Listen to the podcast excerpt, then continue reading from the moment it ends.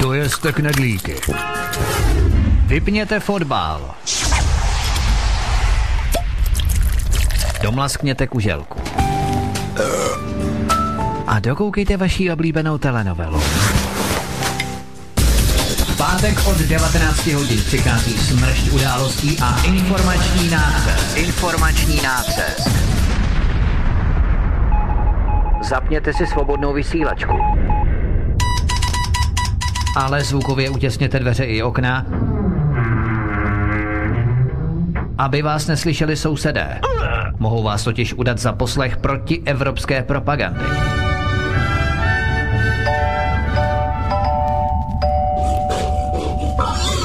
Proto buďte tuctoví, všední a hlavně nevybočujte. Pokud vystrčíte svobodně hlavu, nemilosrdně vás pokosí motorovou pilou. Demokracie? Ano, ale pouze ta po jejich. Proto zapalte svíčky, kupte pár plišáků a semkněte se s námi v boji proti bruselskému terorismu. Šéfredaktor zpravodajského portálu Aeronet tečka cé zet pan vé ká komentuje aktuální události posledního týdne na vnitrostátní i zahraniční politické scéně. Z ganze Čechische Volk ist eine Simulantenbande. Zákulisní informace, které se nám vždy nemusí líbit. A komu tím prospějete, co? Geopolitické analýzy, rozvědky, zpravodajské služby. Buďme napřed ve vnímání informačního pole řídících mocenských procesů. Mocenský tenzor je neúprostný. Máte zaseknutý kompas na západ? Každý pátek od devatenácti hodin si k nám přijďte pro nový, protože nám funguje na všechny čtyři směry.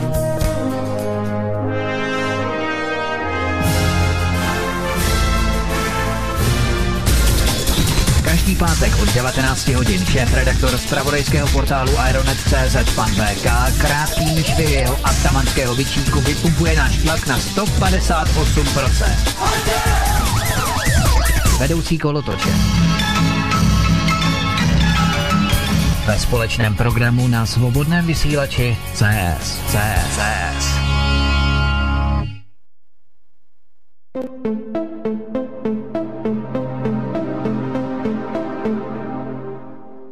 Vážení přátelé, milí posluchači, tato relace vznikla díky vaší pomoci, díky vašim dobrovolným příspěvkům.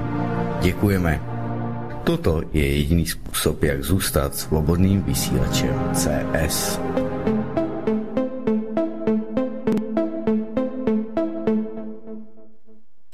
Tak, dobrý večer, dámy a pánové, vítám vás. Naslouchačky i naslouchače u dalšího vysílání svobodného vysílače C S. A máme samozřejmě pátek, dnes druhého druhého jak příznačné datum roku dva tisíce osmnáct, tedy máme Hromnice, pokud se nepletu, moment, já tady přetočím kalendér, ano, Hromnice, a máme, jelikož je tedy pátek a devatenáctá hodina odbyla, tak máme samozřejmě pravidelné hovory u klábosnice s Vítkem a panem vé ká, tedy s vedoucím kolotoče, točev redaktorem zpravodajského serveru aeronet tečka cé zet a už mi, už mi, a počkat, tak počkat. Chlapci mi zavolali, tak budu muset zavolat ještě jednou, takhle, aby to nešlo do vysílání. A už by měly být i tedy nachystání, dnešní téma by mělo být i tedy zajímavé ohledně tedy litia a dalšíchto věcí, co se děje, European Metals Holdings, australský a dalšíto věci. Takže já to zkusím, jestli se s pány vpojíme a už by to mělo jít, oni mě teď přiklepnou a už by všechno mělo být i v pořádku. Ano, ano, dobrý večer, takže přenášeč spojitosti. Ano, dobrý večer. Tak. No, super, tak já zdravím. Studio Karán. Ano, teď už jsme vysílání, takže já zdravím samozřejmě Vítka a zdravím samozřejmě i pana vé ká, šéfredaktoru, šéfredaktora aeronetu tečka cé zet serveru zpravodajského. Dobrý večer, pánové, a můžeme na to. Tak zdravím Martine, šéfredaktora Studia Kadaň. A zdravím všechny posluchače Svobodného vysílače. A zdravím vás jako vždy v pátek od devatenácti hodin a zdravím tebe i V K, zdravím všechny čtenáře Aeronetu. Já to vracím zpátky, také zdravím všechny ve studiu i všechny u e, přijímačů. No, to jsou různé přijímače, telefony, e, všechny laptopy, počítače. No, asi nás na rádiu, na rádiových vlnách jako doslova neposloucháte, ale tam, kde nás slyší, tak, tak doufám, že máte dobře naladěno a že nás nikdo nebude rušit. Já doufám, že budeme mít i dobrý akční rádius, kterým budeme vysílat v následujících třech hodinách. Vážení posluchači, to schéma bude jako obvykle, to znamená dvě hodiny času, kdy budeme rozvírat aktuální témata, politická témata nejenom v České republice, ale teď v rámci určitých kauz, které se profilují na českých médiích, zejména tedy v České republice, ale pokud vyjde i čas, vydáme se i do zahraničí. Máme tady další pátek, první pátek, potom co se tady V K setkáváme, kdy můžeme okomentovat tak ve stručnosti prezidentské volby, jakým způsobem dopadly, že prezident Zeman v podstatě posílil o sto třicet šest tisíc hlasů po součtu, teda absolutních čísel v rámci roku dva tisíce třináct až roku dva tisíce osmnáct, tak ten rozdíl mezi hlasy, které obdržel v roce dva tisíce třináct a nyní, je sto třicet šest tisíc hlasů navíc. Už to není těch půl milionu hlasů, co to bylo. Můžeš to nějakým způsobem stručně okomentovat? Opravdu, pokud bych tě poprosil, protože máme téma v rámci litia, to je to hlavní, tak kdybys to mohlo, protože my jsme se před vysíláním ještě bavili spolu, proč ten náskok je pořád menší a menší? No, lehce okomentuji. Tak já bych chtěl především touto cestou ještě jednou poděkovat všem posluchačům Svobodného vysílače C S a pochopitelně všem čtenářům Aeronetu tečka cé zet, že pomohli svojí aktivitou a svojí aktivizací ke znovuzvolení pana prezidenta Miloše Zemana. Opravdu se mu to povedlo, zvítězil ten náskok před druhým nebo v druhém pořadí, kde, kde skončil pan Jiří Drahoš, je nějakých, co jsme se dívali, tak to, tam, tam byl rozdíl minimální nějakých sto padesát tisíc hlasů. A to zkrátka je způsobené tím, že ne, že by Miloš Zeman ztrácel své voliče, jakkoliv se mainstreamová média snaží toto jakoby highlightovat nebo zvýrazňovat, aby to všichni tomu rozuměli. To není pravda. Naopak, pan Miloš Zeman oproti volbám v roce dva tisíce třináct získal o nějakých sto třicet dva nebo osm, skoro sto čtyřicet tisíc hlasů více. To znamená, že jeho voličů přibylo. A stejně ten rozdíl, ale od druhého v pořadí se snížil. Čím je to způsobeno? No je to způsobeno tím, že dorůstá bohužel, nebo takhle to zní možná rozdrsně, ale můžeme říct bohužel, nová generace voličů. Mládež. A bohužel, a já se tady budu znovu opakovat e, zpětně na naše pořady minulý a předminulý týden, kdy jsem o tom hovořil a nechci se opakovat, ale musím to stejně znovu zopakovat. Tohle to je přesně ten proces, před kterým já neustále varuji. Politici ho nechtějí vnímat, tento proces, protože on není e, mediálně přitažlivý. Bohužel. Ani na alternativě. Ani u alternativních politických stran není toto téma přitažlivé. A to je téma školství jako strategického rezortu pro bezpečnost republiky v dlouhodobém horizontu. Jestli si vzpomínáte, co jsem říkal v minulém pořadu, že nemám strach o tyto prezidentské volby, že pan prezident zvítězí, že jsem o tom přesvědčen, že rozdíl bude tak dva až tři procenta. Teda ten odhad mi, myslím, vyšel úplně dokonale, až, až jsem byl překvapený. Ale v, opravdu to platí, o tyto volby nešlo. Vůbec ne. E, jde o budoucnost, která bude e, se lámat e, v příštích volbách v roce dva tisíce dvacet tři. Protože tam, a my to vidíme, bude dalších pět set tisíc nových voličů, kteří od tohoto roku do roku dva tisíce dvacet tři opustí střední školy. Bez ohledu na to, jestli budou pokračovat na výšce, nebo už nebudou pokračovat, to je jedno, ale e, půl milionu studentů bude mít volební právo za pět let. přičemž tento rok nebo před minulým týdnem ho ještě neměli. A když se podíváme na průzkumy takzvaných studentských voleb, které zastřešuje neziskovka Šimona Pánka Člověk v tísni, jmenuje se to, je to organizace nebo neziskovka nebo projekt, který se jmenuje Jeden svět na školách, a oni každý nebo každé volby, jak parlamentní, tak i prezidentské, dělají takzvané školní volby.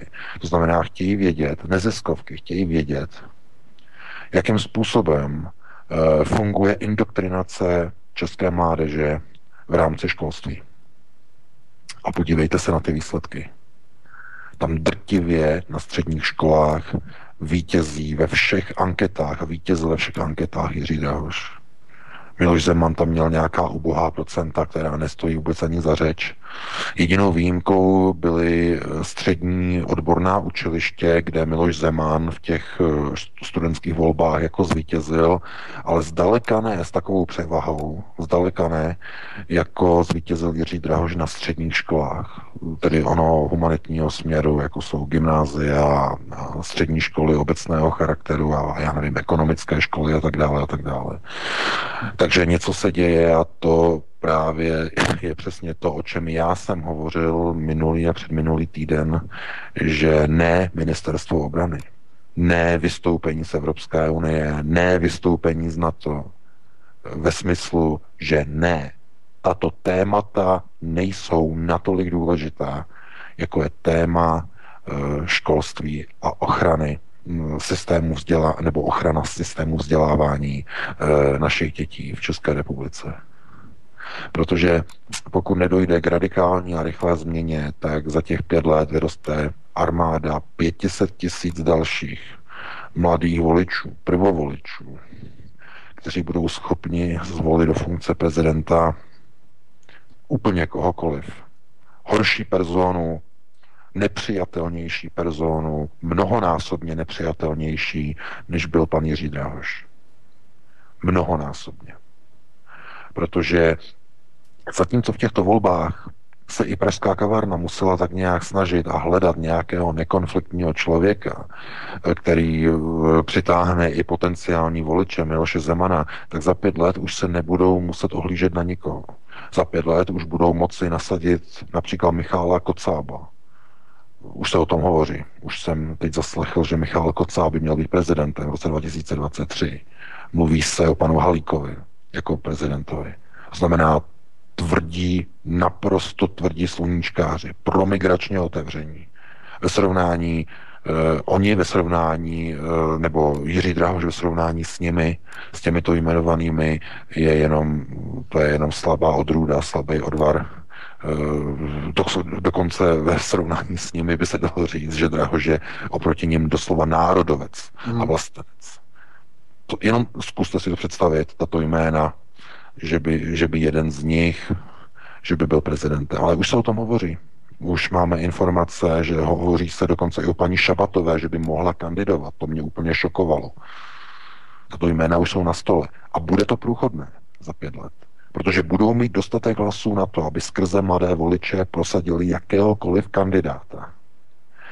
A nikdo, a to je smutné, nikdo zatím nereagoval na naší výzvu naší redakce, ani ze strany S P D, ani ze strany K S Č M, eh, aby byla iniciována v poslanecké sněmovně nějaká schůze nebo minimálně nějaká iniciativa, která by se začala zabývat vlivem neziskového sektoru a systému inkluze a eh, podivného pokřivování výchovy eh, nové české mládeže v systému školství od mateřských škol přes základní, střední až po vysoké.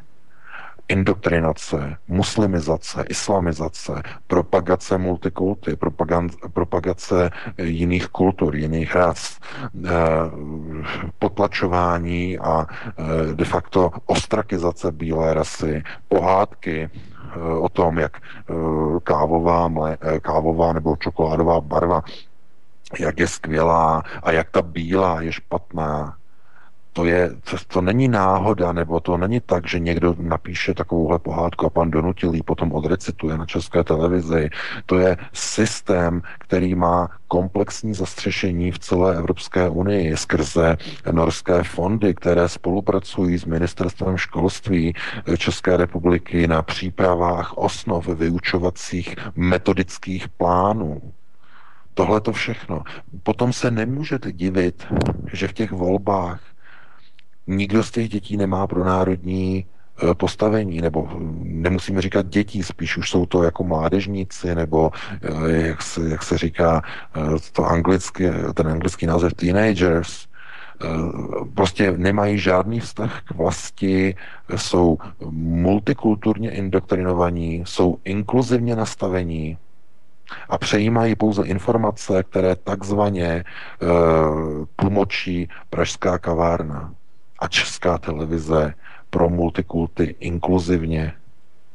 Chápete? Takže to je ten důvod, proč Miloš Zeman přišel o čtyři sta tisíc hlasů, protože přišlo pět set, za těch pět let přišlo pět set tisíc nových voličů, ne všichni samozřejmě hlasovali pro, Mil- pro Jiřího Drahoše, to ne, protože mnoho lidí také z nich nešlo volit, to je také důležité říct, že i, že i prvovoliči, nebo ti, kteří dosáhnou věku prvovoličů, e, určitá skupina z nich se stane nevoliči. Jo, aby bylo jasné, že to číselně to nesedí úplně přesně. Ale e, obecně, když se ta čísla vezmou, tak vidíme, že ten rozdíl mezi lidmi, kteří prosazují e, v rámci takzvané generace X vztah k národu a k vlasti, tak je překreslován ve společnosti novou generací takzvaných mileniálů, nebo též generace Y a především generace Z. To znamená lidé, kteří vyrostli na Facebooku, na iPhoneu a jediné informace, které dostávají ve škole, je o přínosech multikulty, o systému společnosti, která je multikulturní, a o systému světa, který nemá hranice. Protože tam byl právě ten průzkum, opět Člověk v tísni, že už více než polovina studentů v České republice nepovažuje uh, hranice České republiky za uh, model, který by definoval státnost. Už to nejsou státní hranice. Je to členství v Evropské unii a je to, je to parlament a je to ústava, ale, ale už ne státní hranice. Státní hranice už ne. No a co to znamená? No, to je proces, to je program. Jako když naprogramujete virus, aby začal ničit operační systém, tak tohleto je onen, jak říkají Američani, programming, programování mládeže. Dlouhodobý proces. No a vidíte to na výsledku voleb. A teda ne naštěstí na výsledku, ale na tom rozdílu od, mezi prvním a druhým. Pouze sto padesát tisíc hlasů. A před pěti lety to bylo půl milionu. Takže e, my ta čísla musíme interpretovat právě z toho pohledu, že Miloš Zeman, i kdyby byl zdravý, i kdyby byl jako Rambo, nebo já nevím, Arnold Schwarzenegger, e, kdyby prostě byl úplně v pohodě, e, kdyby, já nevím, byl krasavec, manekín, přitažlivý, kdyby mluvil slušně, tak stejně by měl úplně stejný problém, jako má teď, protože hlásá pro národní hodnoty. Spolupráci mezi Východem a Západem, to znamená mezi Evropskou unií a Ruskem, prosazuje politiku národních zájmů, průmyslových národních zájmů, no a to se zkrátka dneska neodpouští v onom globalizovaném světě, který je navíc v případě České republiky nastavený transatlanticky směrem na západ, směrem na transatlantické souručenství se Spojenými státy, a to znamená s americkými neokony. Takže pro mě výsledek voleb je zadosti učiněním, pomohli jsme panu prezidentovi opět vyhrát, ale mám obrovské obavy, co bude za pět let. Za pět let u voleb prezidenta to bude opravdu, opravdu velmi, velmi složité, protože bude muset vyrůst nový kandidát, bude muset vyrůst nový člověk, který bude mít stejný společenský přesah, jako má dnes Miloš Zeman. Bude muset být schopen oslovit staré voliče nebo starší voliče, starší ročníky. Bude muset být schopen oslovit střední generaci. To znamená lidi na vrcholu kariéry. Bude muset být schopný oslovit lidi, kteří mají pronárodní postoj, a bude muset být zároveň schopný oslovit takzvané nerozhodnuté voliče, kterých v každých volbách je zhruba okolo deset až dvanáct procent. Tohle to všechno bude muset být člověk, který nahradí Miloše Zemana, toho bude muset být schopný. A aby toho mohl být schopný takový kandidát, tak bude muset udělat jednu věc, jeden kompromis, který teď asi mnoho našich posluchačů šokuje. Bude muset udělat kompromis na téma Evropské unie a Severoatlantické aliance.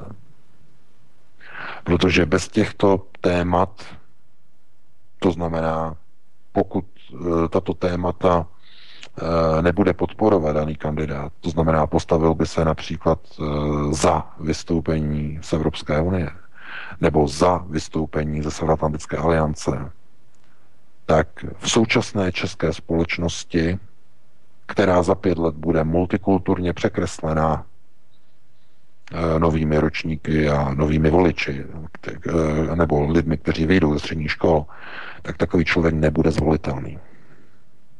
Protože vlastenců za pět let už bude mnohonásobně méně než těch nových indoktrinovaných voličů. Tohle je proces, který já nyní už vidím v předstihu pěti let. Snažím se s tím něco dělat.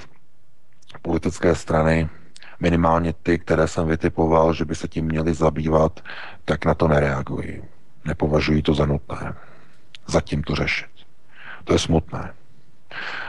Takže já znovu apeluji na to, že když toto nechce někdo řešit, řekněme, pokud je to iniciované ze strany Aeronetu, tak aby i voliči, alespoň ze své strany, se snažili kontaktovat své poslance za jednotlivé strany, ať už je to S P D nebo K S Č M, aby toto téma bylo prioritou. Aby se stalo co nejrychleji prioritou. Ne Evropská unie, ne NATO. Prioritou je školství a reforma školního vzdělávání na všech úrovních škol. Odstřižení neziskového sektoru, jak domácího českého, tak především i zahraničního. Zahraniční neziskovky a zahraniční fondy musí být odstřiženy od vlivu na systém vzdělávání na všech stupních škol v České republice. Pokud k tomu nedojde, za pět let bude armáda připravená, pět set tisíc lidí, armáda sluníčkářů, mladých sluníčkářů, připravena zvolit naprosto kohokoliv. I tu nejstrašnější personu do čela státu, do role prezidenta republiky. Takže já bych toto jenom uzavřel, aby jsme nevyplýtvali časovou dotaci jenom na tady to jedno jediné téma, ale znovu opakuji, že pokud kdykoliv se budete zamýšlet nad osudem národa, nad jednotlivými kroky, tak mnoho, mnoho věcí už je hotovo. Jak se říká lidově, už je hotovo. To, že společnost nebo že většina lidí v České republice zkrátka nechce například vystupovat z Evropské unie, to je realita. To, že většině lidí je úloha Severoatlantické aliance úplná putna, to je také realita. A když vidíte, že pokud chce nějaký prezident být zvolen, tak musí v televizní diskuzi zaujmout třeba, třeba negativní postoj vůči Rusku a pozitivní vůči Ukrajině, protože jinak by byl nezvolitelný, tak to zkrátka ukazuje, že společnost už je přeprogramována. To, o co se teď hraje, je objem, objem přeprogramova- přeprogramovanosti společnosti. Kolik těch lidí nakonec bude. O to se teď hraje. Už se nehraje o to, jestli budou, jestli národ bude nějakým způsobem uh, ukotven pronárodně, nebude. My se snažíme ukotvit uh, určitou skupinu národa, určitý počet lidí, uh, kterou nazýváme obecně alternativa, která v budoucnu se stane pronárodním odbojem v České republice. Ale odbojem, prosím vás, ne ve smyslu nějakého ozbrojeného odboje, ale ideologického odboje. To zdůrazňuji, aby někdo neříkal, že připravujeme nějaký vojenský odboj. To ne, to ne, ale ideologický odboj. To znamená, mluvíme o nějakých patnáct procent populace eh, lidí, kteří budou tvr- tvořit tvrdé jádro budoucnosti, to znamená zachování národních tezí, zachování národních principů, národní historie, pravdivé historie, kdo osvobodil republiku, co se událo před čtyřicet, padesát, osmdesát lety a tak dále. Eh, to znamená skupina lidí, která odmítne překreslování historických učebnic, které už teď se plánuje. Eh, máme ty informace, připravujeme článek o přepisování historických učebnic v spolupráci tady s německým Meinheimovým fondem pro historii a kulturu, který spolupracuje i s, ruským, i s ruskými neziskovými organizacemi. Nenechávají zkrátka vůbec nic na náhodě. Likvidace slovanství, likvidace jednotlivých národů, odstraňování státních hranic. Ale to by bylo na, jedno, na jinou diskuzi. Toto musíme, toto téma rychle ukončit, abych se nedostal zase do jiného tématu a předal bych ti slovo, Vítku. Určitě musíme to velmi rychle ukončit, protože já bych hned rád navázal na filmový průmysl a reklamy o druhé, pardon, reklamy ne, ale dokumenty o druhé světové válce, protože to je další velmi téma, protože když se zamyslíme, proč dávají všude tolik dokumentů o druhé světové válce, kdy v podstatě úplně všechno bylo řečeno a pořád se to dokola opakuje a tak dále, vždycky trošičku s jiným laděním toho dokumentu, s jinou opakovanou pravdou, jiným narratismem a tak dále, aby se v podstatě umenšoval vliv jedné strany a zvětšoval, eskaloval vliv strany druhé a tak podobně. Ale musíme to ale ukončit, protože bychom se tu zapovídali o tom. Nicméně já bych ještě k té dotaci, jak si poukazoval, že máme omezenou časovou dotaci, tak jak Svobodný vysílač, tak Aeronet má pouze dotace časové, naštěstí tedy. Ale uh, půjdeme k litiu, ke kauze litiuma. Ministr průmysl a obchodu v demisi Tomáš Hejner za hnutí ANO řešil ve čtvrtek dvacátého pátého ledna dva tisíce osmnáct těžbu litia v Česku s australskými těžaři. Poprvé od sněmovních voleb se sešel s lidmi z firmy European Metals a Geomet. Australané chtějí prostřednictvím českého Geometu těžit litium u Cínovce v Krušných horách, to všichni víme. Exministr průmyslu a obchodu Jiří Havlíček, ČSSD, těsně před volbami druhého října dva tisíce sedmnáct podepsal se šéfem Katem Cowlanem memorandum o budoucí spolupráci. Současný premiér v demisi Andrej Babiš to označil za krádež za bílého dne, ovšem teď se zdá, že kolem těžby litia Andrej Babiš našlapuje jaksi po špičkách. Proč? Australští těžaři majetkově zavazují do litia další zahraniční věřitele a všechny signály totiž naznačují tomu, že se schyluje k drtivé arbitráži, kterou Česká republika ještě nikdy nezažila. Kauza litium po volbách jaksi utichla, ale dnes se opět dostává výrazně do popředí v médiích. Proč? Co se V K začalo odehrávat? No, tohleto téma je velice rozsáhlé. Já doufám, že ho stihneme ještě do dvacáté hodiny. Nemusíme, ale já můžeme pokračovat zas... i po, po osmé hodině, v pohodě. No, myslím po písničce v tom tématu. Já se snažím, já se snažím, abych nebyl příliš dlouhý. Tak doufám, že se mi to povede. Kauza litium se opět dostává do popředí a do pozornosti, protože jak jsme viděli a jak sledujeme kroky nové Babišovy vlády, i když měli bychom říkat designované vlády, nebo vlády v demisi, nebo znovu potom jmenované, to je jedno, v tom už pomalu ani nikdo nemá přehled. Ale kauza litium má dvě úrovně. Jedna úroveň se odehrává v Praze, odehrává se na úrovni vlády České republiky a je to snaha o zrušení takzvaného memoranda, které bylo podepsáno mezi zmíněným ministrem průmyslu a obchodu, bývalým ministrem Jiřím Havlíčkem a Keithem Cowlanem, jakožto výkonným ředitelem společnosti European Metals Holdings. Celý ten problém toho memoranda neleží vůbec v tom, jak neustále opakují mainstreamová média pořád dokola, že ten dokument není závazný. V tom vůbec není problém. Nikdy v tom ani problém nebyl. Problém je v tom, co činí společnost European Metals Holdings v Austrálii na australské burze. Co dělá tato společnost ve vztahu ke svým akcím. To je ten největší problém.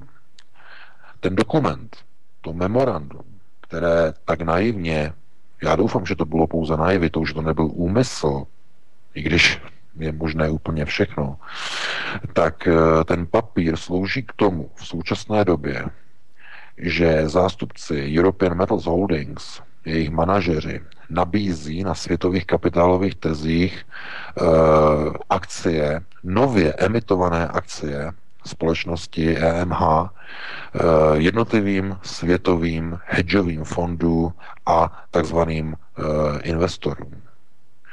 A všude, kde oni přijdou a kde nabízejí svoje akcie, tak nabízejí, dámy a pánové, dvě věci. České lithium, které označují za svůj resource, oni tomu říkají resource capital, zdrojový kapitál. A za druhé, podkládají to memorandem podepsaným panem Havlíčkem, ministrem. Tohle to dělají. Teď v této chvíli, v těchto dnech, v těchto týdnech, v těchto hodinách. Všude schání investory a emitují nové a nové akcie. K čemu dochází? V této chvíli už společnost E M H nebo E M H už dávno není australská společnost. Ona vlastně ani nikdy nebyla, protože je to holding a má vrstvenou strukturu, která je mimochodem i v České republice a v Evropské unii už nevím od kdy, od roku dva tisíce jedna dva zakázaná, ale protože tohleto je jiné právo anglosaské a tak dále a tak dále. Takže struktura, majetková struktura je taková, že vlastnictví vede zvláštním způsobem. Přes Austrálii, na britské panenské ostrovy, na, do, k člověku, který pracuje pro největší investiční společnost na světě, BlackRock Investments, i v, i v Hambro, a z, ze Spojených států vede do, znovu zpátky jakoby do Evropy, do Velké Británie, Británie k, k jeho otci Peter Ambrose, který, je, ne, který pochází z rodiny tzv. Levitů, holandských bankéřů, zakl, zakladatelů banky Credit Suisse. A je to nejstarší bankovní rodina v Evropě. A Credit Suisse je příbuzensky, a rodina Levitů je příbuzensky přes velmi složité vazby sestřenic a bratranců napojená na velmi známou, určitě znáte, židovskou rodinu Rothschild. Takže cynovecké lithium končí u Rothschildů v Londýně. To je informace, nebo to je po čtyřech měsících, k tomuto jsme se dopátrali. A co je zajímavé, že u těchto firm se pohybují firmy, jako je N V R, respektive její matka, mateřská společnost, která vlastně obchodovala, já teď tady nemám ten, toho pavouka, ty vztahy mezi, mezi těmi firmami, ale jsou tam firmy Zdeňka Bakaly, jsou tam ano, firmy, ano, ano. které se podílely na první a druhé vlně privatizace v Československu, jsou tam firmy napojené na Société Générale, na další a další banky, zkrátka to vůbec nemá nic společného s nějakou australskou společností. Oni nemají vůbec nic, oni nemají, dokonce ředitel European Metals Holdings svůj akciový podíl nedrží napřímo, ale drží ho přes schránkovou Shellovou nebo Shell Company nebo Shelf Company společnost. Já se teď podívám podívám do článku, nespomínám se na, na, na, tu, na tu společnost, um, dívám se, takové zvláštní jméno,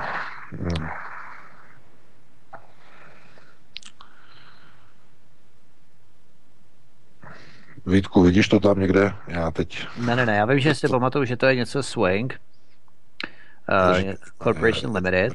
Malým displeji, dívám se. No, uh, protože no, to je společnost, která byla založena v roce devatenáct set devatenáct. Ano, Insinger Holdings. Insinger no, Holdings Limited byla založena v roce devatenáct set devadesát devět a skrze tuto firmu šéf European Metals Holdings drží svůj akciový podíl ve společnosti European Metals Holdings.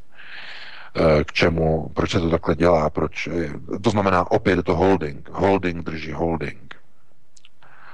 To jsou právě ty vrstvené struktury, které nejsou třeba v evropském právu už teď povolené.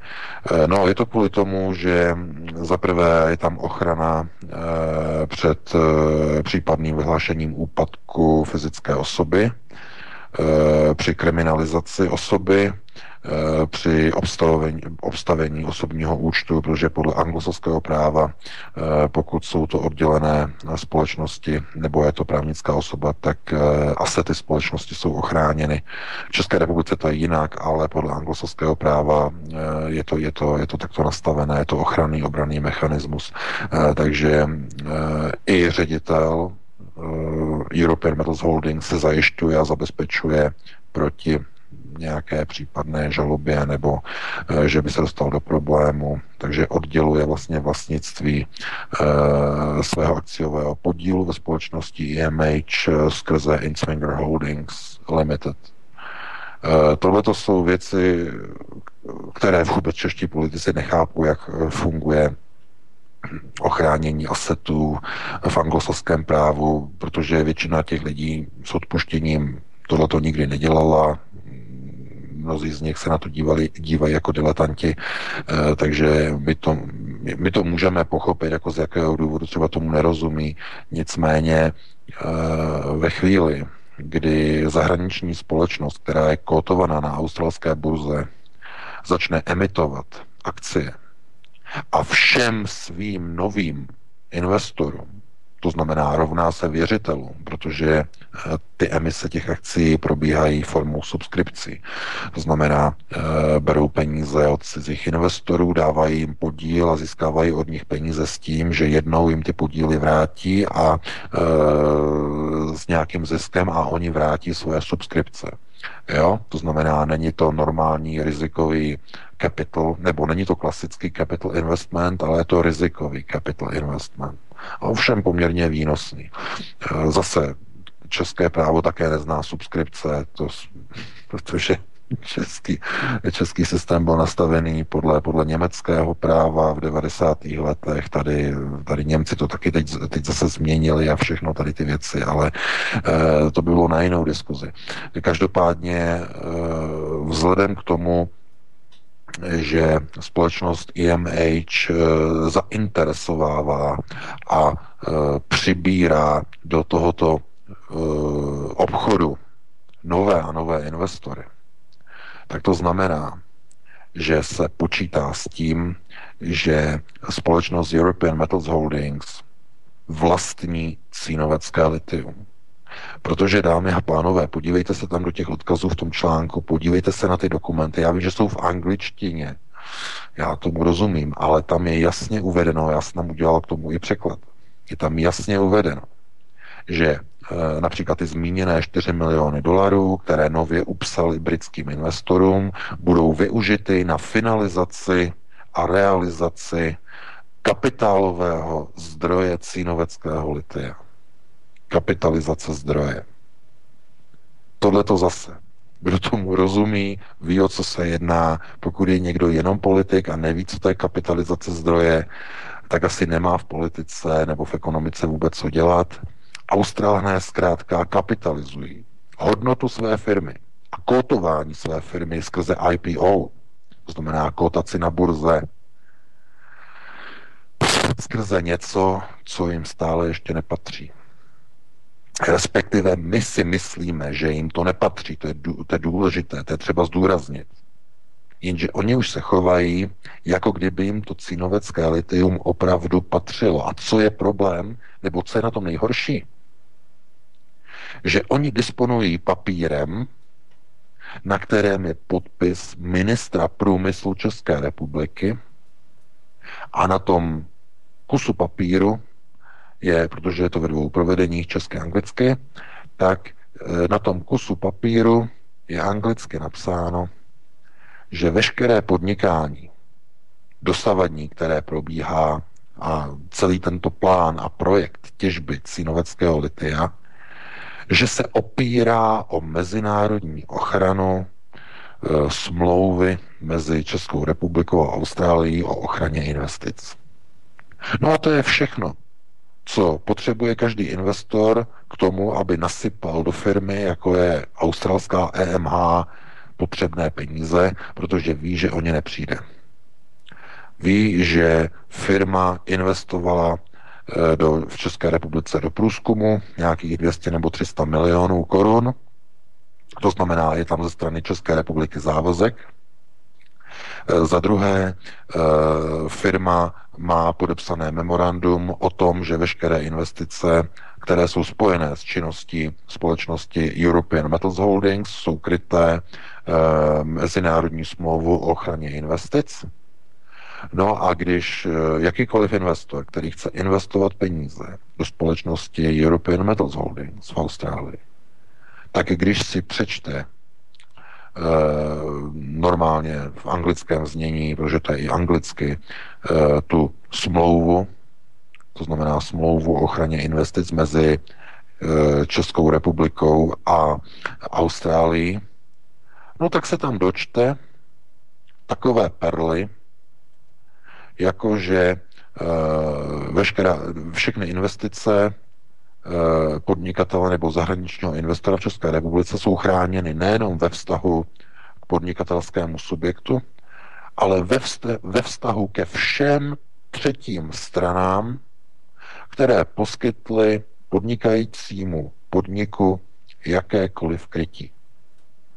Jinými slovy, a teď už jenom příklad, abyste pochopili, jak to funguje, jak to mimochodem fungovalo i v případě skandální arbitráže Diag Human, pana Šťávy, protože Diag Human opět byla švýcarská společnost, to znamená opět žalovala Českou republiku kvůli krevní plazmě, kvůli zmařenému obchodu s krevní plazmou na základě porušení mezistátní smlouvy o ochraně investic mezi Českou republikou a Švýcarskem. Úplně jako přes kopírák, to samé, úplně stejné. Tak na základě vlastně tohoto ustanovení si společnost European Metals Holdings sepíše smlouvu se třetí stranou. To znamená s jakoukoliv firmou, například na Bahamských ostrovách, ostrovech, nebo já nevím, v Spojených státech, nebo na britských panenských ostrovech, to je úplně jedno. Smlouvu, která bude uzavřená například na čtyři miliardy dolarů a, smlouva, a v té smlouvě bude řečeno, my jako společnost European Metals Holdings se zavazujeme, že do pěti let dodáme společnosti X Y Z, já nevím, z britských panenských ostrovů, jedenáct milionů tun rafinovaného litia. Toto litium dodáme z těžebního zdroje Cynovec, který vlastníme a kde máme garantováno od české vlády, že bude probíhat těžba s tím, že my máme zde potvrzení, že veškeré naše investice tohoto obchodu jsou kryté mezistátní smlouvou o ochraně investic mezi Českou republikou a Austrálií. A to je všechno k tomu, nebo to stačí k tomu, aby v případě, že tento obchod nevyjde, aby společnost E M H vzala tento dokument, tuto podepsanou smlouvu s britskou nebo se společností na britských panenských ostrovech a zažalovala Českou republiku v Lausanne k arbitrážnímu soudu. Stejně jako to udělal pan Šťáva v, případ, v případu Diag Human. Úplně stejná kauza. Problémem české politiky je, že v zahraničních vztazích a v investicích se neumí poučit z chyb minulých. Respektive nemůže se ani poučit, protože politici, kteří tyto chyby udělali, nemají hmotnou zodpovědnost. To znamená, z cizího krev neteče, všechno nakonec zaplatí daňový poplatník. A proto je tak důležité, aby došlo k ustanovení určitých principů a prvků přímé demokracie, jak navrhuje Tomio Okamura, aby politici, kteří se zapříčiní a kteří vlastně jejichž vinou takovéto dohody jsou podepsány, aby nesli hmotnou i trestní odpovědnost za podpisy takových dohod, nevýhodných a jednoznačně fraudulentních dohod, které nikdy neměly být podepsány. Protože nemůžete přece opírat jakýkoliv dokument nebo jakékoliv memorandum o mezistátní smlouvu o ochraně investic, když si tu dohodu o ochraně investic ani nepro, nepřečtete. To znamená, v dnešní době by ta dohoda o ochraně investic mezi Českou republikou a Austrálií dneska už vůbec neprošla. Dneska by byla dokonce i v rozporu se zákony Evropské unie a tak dále a tak dále. Protože tam například v tom dokumentu je zanesená retroaktivita platnosti ochrany k prvnímu lednu devatenáct set padesát do doby, kdy byl prezidentem Klement Gottwald mimochodem. Retroaktivita je podle evropského práva nepřípustná. Takže minimálně tenhle paragraf té smlouvy je jakoby úplně neplatný, je v rozporu s evropským právem, ale to by bylo na jinou diskuzi. Zkrátka je to paskvil. Ta dohoda o ochraně investic je paskvil v neprospěch České republiky. A to, co je tam uvedeno v jednotlivých odstavcích, to znamená, že nejsou kryty jenom investice, které firma proinvestuje na území České republiky. Jsou tam kryty veškeré investice, veškeré peníze, které do společnosti v cizině nalijou třetí strany. A závazky a tituly závazků, které třetí strana uzavře se společností v cizině ve vztahu k investicím v České republice. Tohle to všechno je uvedeno v tom dokumentu o ochraně investic. Kde teď má Česká republika zjistit, jaké smlouvy European Metals Holdings má momentálně, samozřejmě v režimu v principu obchodního utajení, už dávno podepsané. Například z BlackRock Investments, z jestřáby z BlackRocku. Jaké? Na kolik miliard dolarů? No to nikdo neví v této chvíli. Protože ty dokumenty se vždycky objeví až ve chvíli, když je vyhlášena arbitráž. Když je první stání u arbitráže, tak poškozená strana předloží arbitrážní komisi e, své podklady, kde všude e, se dočkala daná společnost ztráty a předloží smlouvy z BlackRock. To znamená jejich závazek, že dodají litium BlackRocku. A pokud ne, pokud nedodají, tak BlackRock tam má naúčtovanou sankci. Mnoha miliardovou sankci. No samozřejmě, že to je dohodnuté, že potom se podělí o výtěžek z arbitráže. BlackRock a daný subjekt.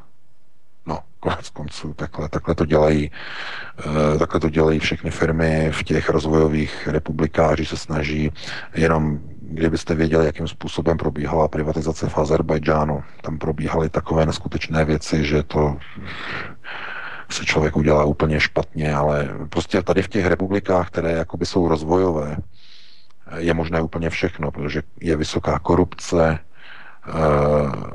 je velmi snadné podplatit politika, je velmi snadné podplatit politickou stranu, nasypete do stranické pokladny sto milionů a strana je schopná vám schválit jakýkoliv zákon. Klientelismus, mohutný klientelismus. No a já si myslím, že každý ví, že divoká devadesátá léta v České republice, ale bohužel to trvá i do dnešní doby, jasně ukázali, že ten klientelismus je, byl, nebo v současné době stále možná přetrvává i v české politice. Zkrátka různé, různé věci se prosazují v poslaneckých kuloárech, různé přílepky do zákonů se dávají v rámci, řekněme, lobistických zájmů, dokonce celé zákony se připravují v lobistickém, řekněme, určitém étosu. Takže my se na to můžeme dívat pouze z toho pohledu, že národ má určitou reprezentaci a ta reprezentace je jenom tak kvalitní, jak kvalitní je volič. To je bohužel takové smutné konstatování, ale znovu se dostáváme k oné koncepci strategického školství, že jestliže budou vyrůstat takové děti ve školství, které vyrůstají, které budou obdivovat takové pány jako pan Drahoš, pan Michal Horáček, pan Kocáb a další a budou k nim vzlížet s obdivem, no tak asi budoucnost národa nebude úplně růžová.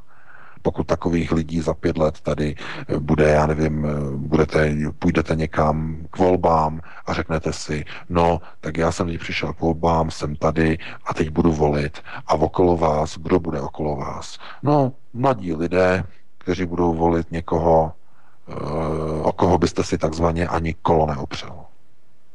A budete říkat, jak je to možný, budete říkat, no, ty rodiče vychovali ty děti, jak můžou volit takového s prominutím takového tydíta, ale e, budete se dívat úplně špatným směrem, protože tohle to není, to není rodina, to je výsledek školství. To oni všechno vidí ve školách a slyší to ve školách a mají programy skrze neziskovky ve školách a e, rodina nemá čas, protože rodina pracuje. Všichni jsou zaměstnaní.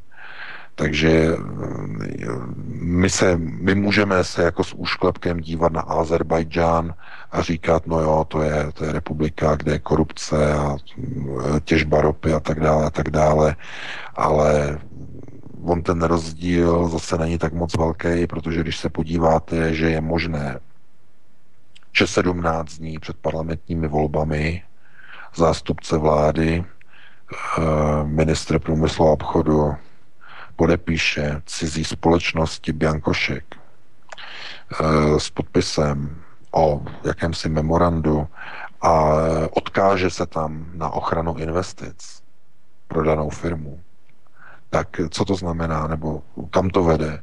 No, vede to k tomu, co skutečně se bohužel stalo. Devět dní po skončení voleb e, v České republice upsala a emitovala společnost European Metals Holdings první sérii uh, akcí, okamžitě okotovaných akcí, devět dní po volbách. No a teď nedávno v listopadu druhá série emitovaných akcí.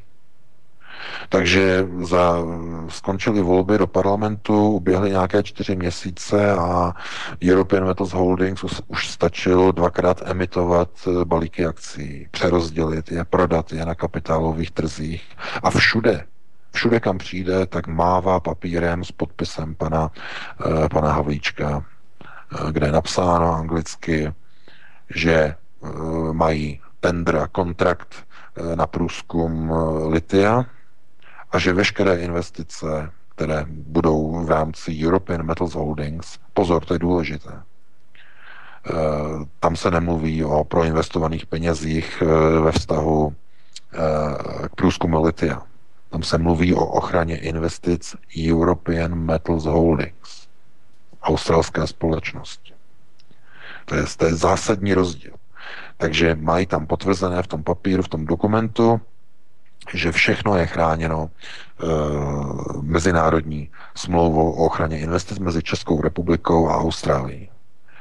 Takže e, oni můžou teď e, emitovat nové akcie, prodávat akcie, kotovat akcie na burze, e, protože mají krytí. Je úplně jedno, jestli peníze přijdou do České republiky, jestli investoři nalejou pár milionů eur nebo dolarů do dalších průzkumných vrtů, anebo jestli je nalijou jiným směrem European Metals Holdings do Austrálie nebo někam jinam, co je pod kontrolou European Metals Holdings a nakoupí jejich akcie. To je jedno, to, to nehraje roli. Jestli se jedná o peníze, které přijdou do České republiky, nebo jestli jsou to peníze, které investoři dají přímo firmě v Austrálii. Všechno musí být, všechno je chráněno mezistátní smlouvou o ochraně investic. No a může se nakrásně stát, že European Metals Holdings proinvestuje v České republice, to znamená peníze, na které vidí například český stát. Tak vidí, že společnost Geomet, která dělá průzkum a je vlastně na společnosti European Metals Holdings, tak za nějakou tu dobu několika let proinvestovala v České republice třeba tři sta padesát milionů korun na průzkum. Jenže už neví, kolik peněz European Metals Holdings přijala od věřitelů a investorů v Austrálii z titulu těžby litia na Cínovci. To jsou úplně jiné částky, to jsou úplně jiné finanční tituly. Stačí jedna jediná smlouva s nějakou například firmou, která vyrábí baterie do aut. To jsou ty power baterie.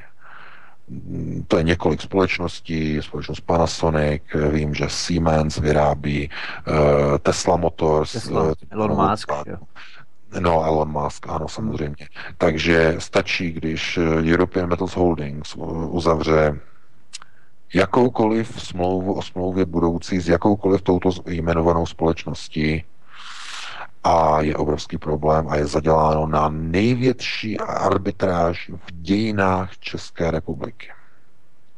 Protože to, co je, tak, jak je to teď dáno, jak to stojí a leží, tak European Metals Holdings v dobré víře, to je důležité, v dobré víře dělá, činí a koná biznis s tím, že bude těžit české litium. A proč koná v dobré víře? No, protože má k dispozici podepsaný papír od Ministerstva průmyslu a obchodu České republiky. Z toho důvodu. Takže i když neustále pořád dokola čeští politici se bojí, bojí se toho tak moc, že pořád říkají, to memorandum není právně závazné, to není, nebojte se, není. Všichni od, od kolo toho chodí jako okolo horké kaše. Bojí se zkrátka se na to podívat tak, jak se na to dívá normální investor, ale pro boha však... Mně to připadá, jako kdyby politici zapomněli, co řekl arbitrážní soud v kauze Diag Human. Arbitrážní soud řekl naprosto jasně.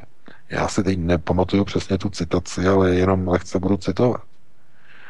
Veškeré investice společnosti Diag Human na realizaci obchodu s krevní plazmou s Českou republikou Uh, jsou chráněny mezistátní smlouvou o ochraně investic mezi, mezi Českou republikou, mezi ČR a Švýcarskem.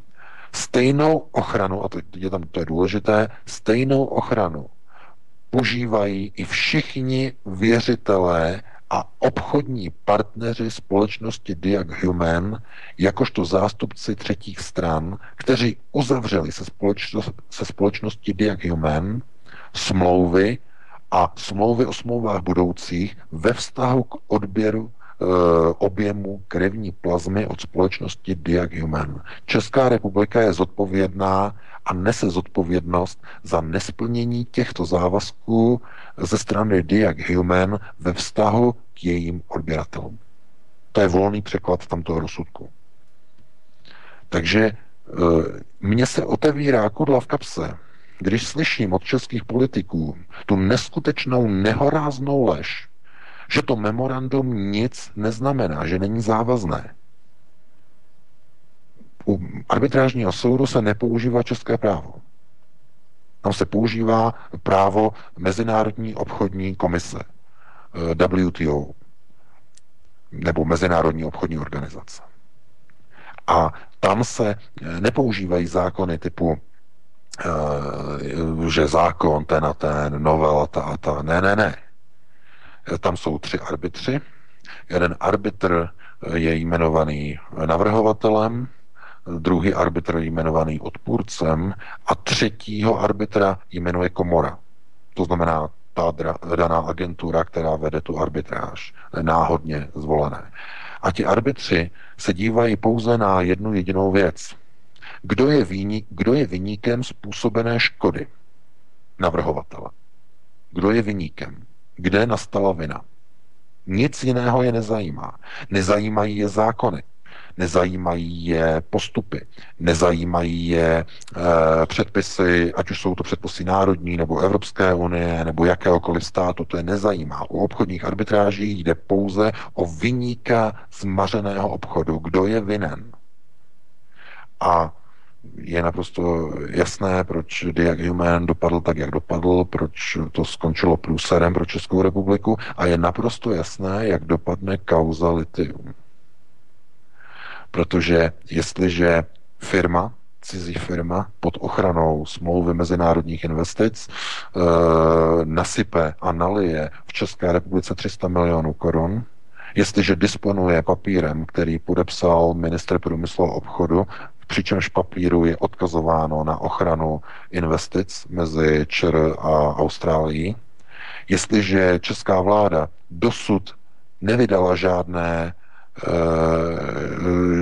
žádný protest, žádnou nótu proti tomu, že australský těžař kotuje akcie naproti e, cínoveckému litiu, že nevydala protest naproti tomu, že v jednom z dokumentů společnosti European Metals Holdings se uvádí, že společnost European Metals Holdings je vlastníkem cínoveckého litia. To je ten propagační materiál z, ze září minulého roku, který prezentovali uh, před britskými investory v Londýně. Uh, je, je to i dostupné i na internetu. Jak je, je tam napsáno, že společnost E M H is an owner of the Cynovec lithium, takže oni, že jsou vlastníkem cínoveckého litia, to je tam přímo uvedeno. V žádné této kauze, v žádném případě e, nedošlo k tomu, že by někdo z České republiky, že by podal oficiální protestní nótu e, ve vztahu a zaslal e, European Metals Holdings, že s tímto postupem nesouhlasí. To znamená, arbitrážní komise řekne jednoznačně, e, byl tam tichý souhlas. Oni tomu říkají silent agreement. To je jeden z velmi důležitých momentů v mezinárodních arbitrážích. Pan Šťáva z Diag Human použil silent agreement v žalobě proti České republice celkem třikrát. Já jsem tu kauzu sledoval, mám to zaznamenané. Takže tohle to samé bude použito proti České republice. Silent agreement. Tichý souhlas. Nikdo na to nereaguje.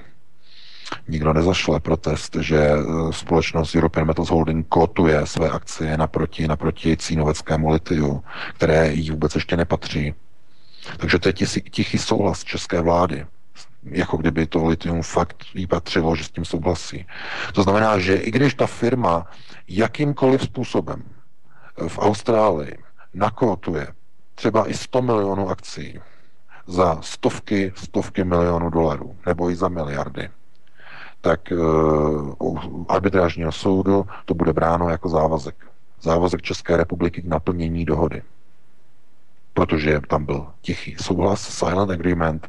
Česká republika nenamítala nic proti tomu, že někdo kotuje cenu a hodnotu své firmy naproti, řekněme, nerostu, který ještě není ve vlastnictví nebo nemá licencované licencovaný přístup pro danou společnost, že by mohla těžit.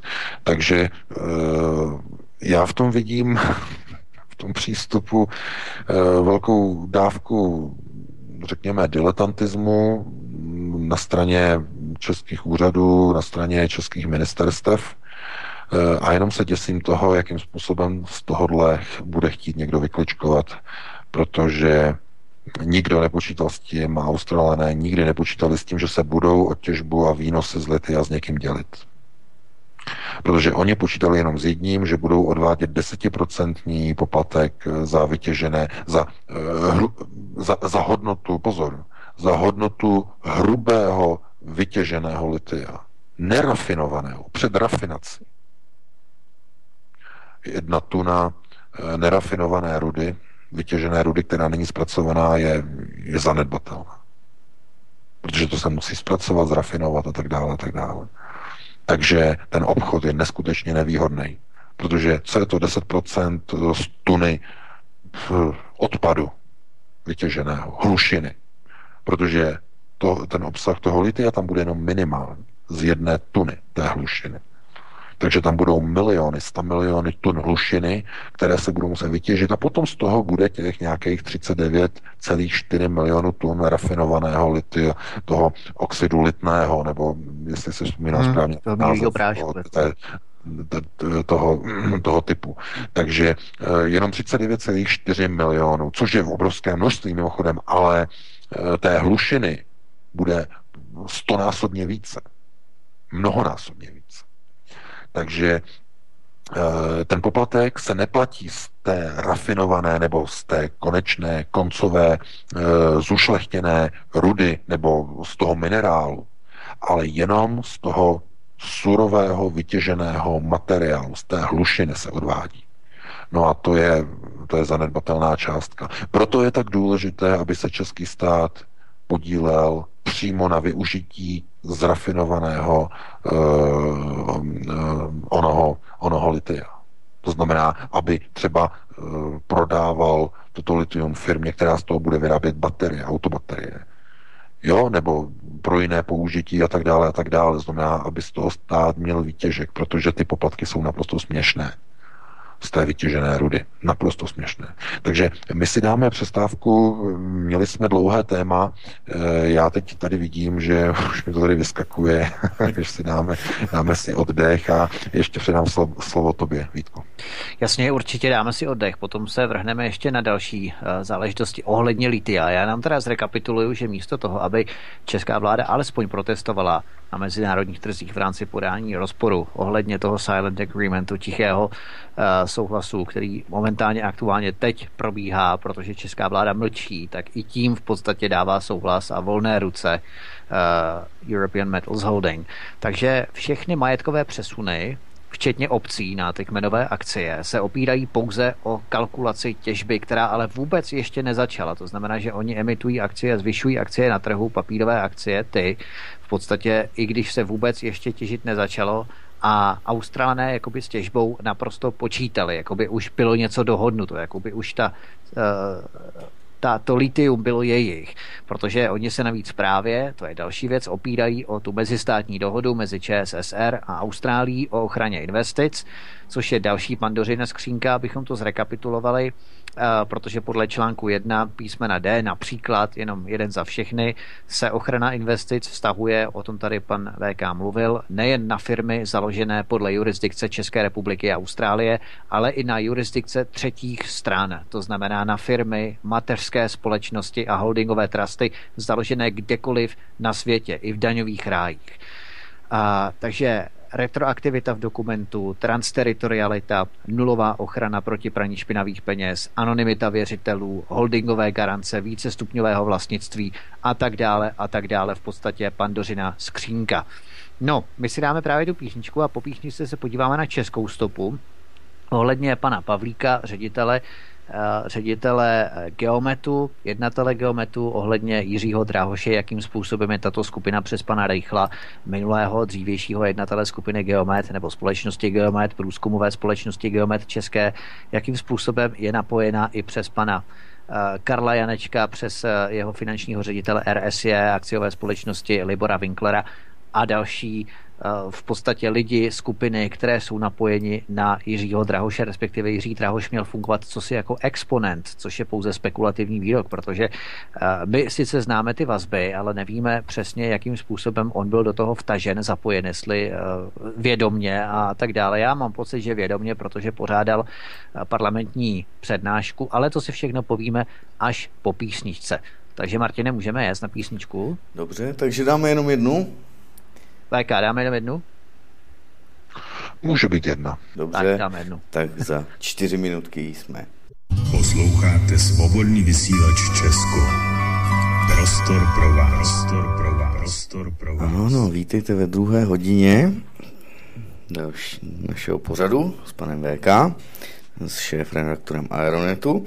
A jelikož máme tak významné datum, jako je druhého února, musím tedy připomenout, nevím, jak se tomu věnovala ostatní média, a když se tady mluvilo i o tom školství vzdělávání, tak jenom za mě s tím, že se slaví sedmdesátého pátého výročí vítězství bitvy u Stalingradu, když tato vlastně znamenala, toto vítězství Rudé armády znamenalo obrat ve, v dějinách, prakticky obrat v průběhu druhé světové války.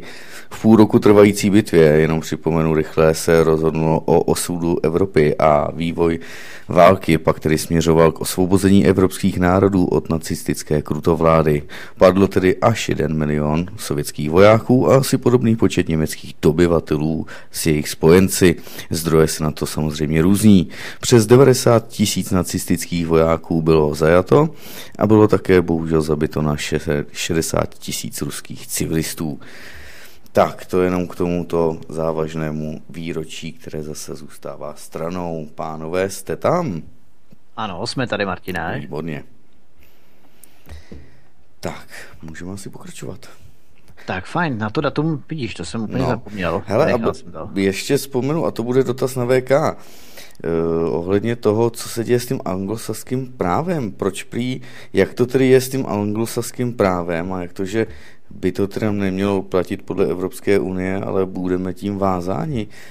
Jak to tedy vůbec s tím je? No. A je tady ještě dotaz, můžete nám již poskytnout další informace ohledně tématu syndikát, o principu projektu a čtení v něm, o jeho případném dopadu na pozorovatele a tak dále? Tak to s tím asi nesouvisí, ale... No, tak už jsem tady. Výborně. No. Hele, byl tady dotaz, tak já řeknu ten první na základě. Na jakém základě se musíme my, tedy v Evropě a potažmo v České republice, tedy prý řídit tím anglosaským právem?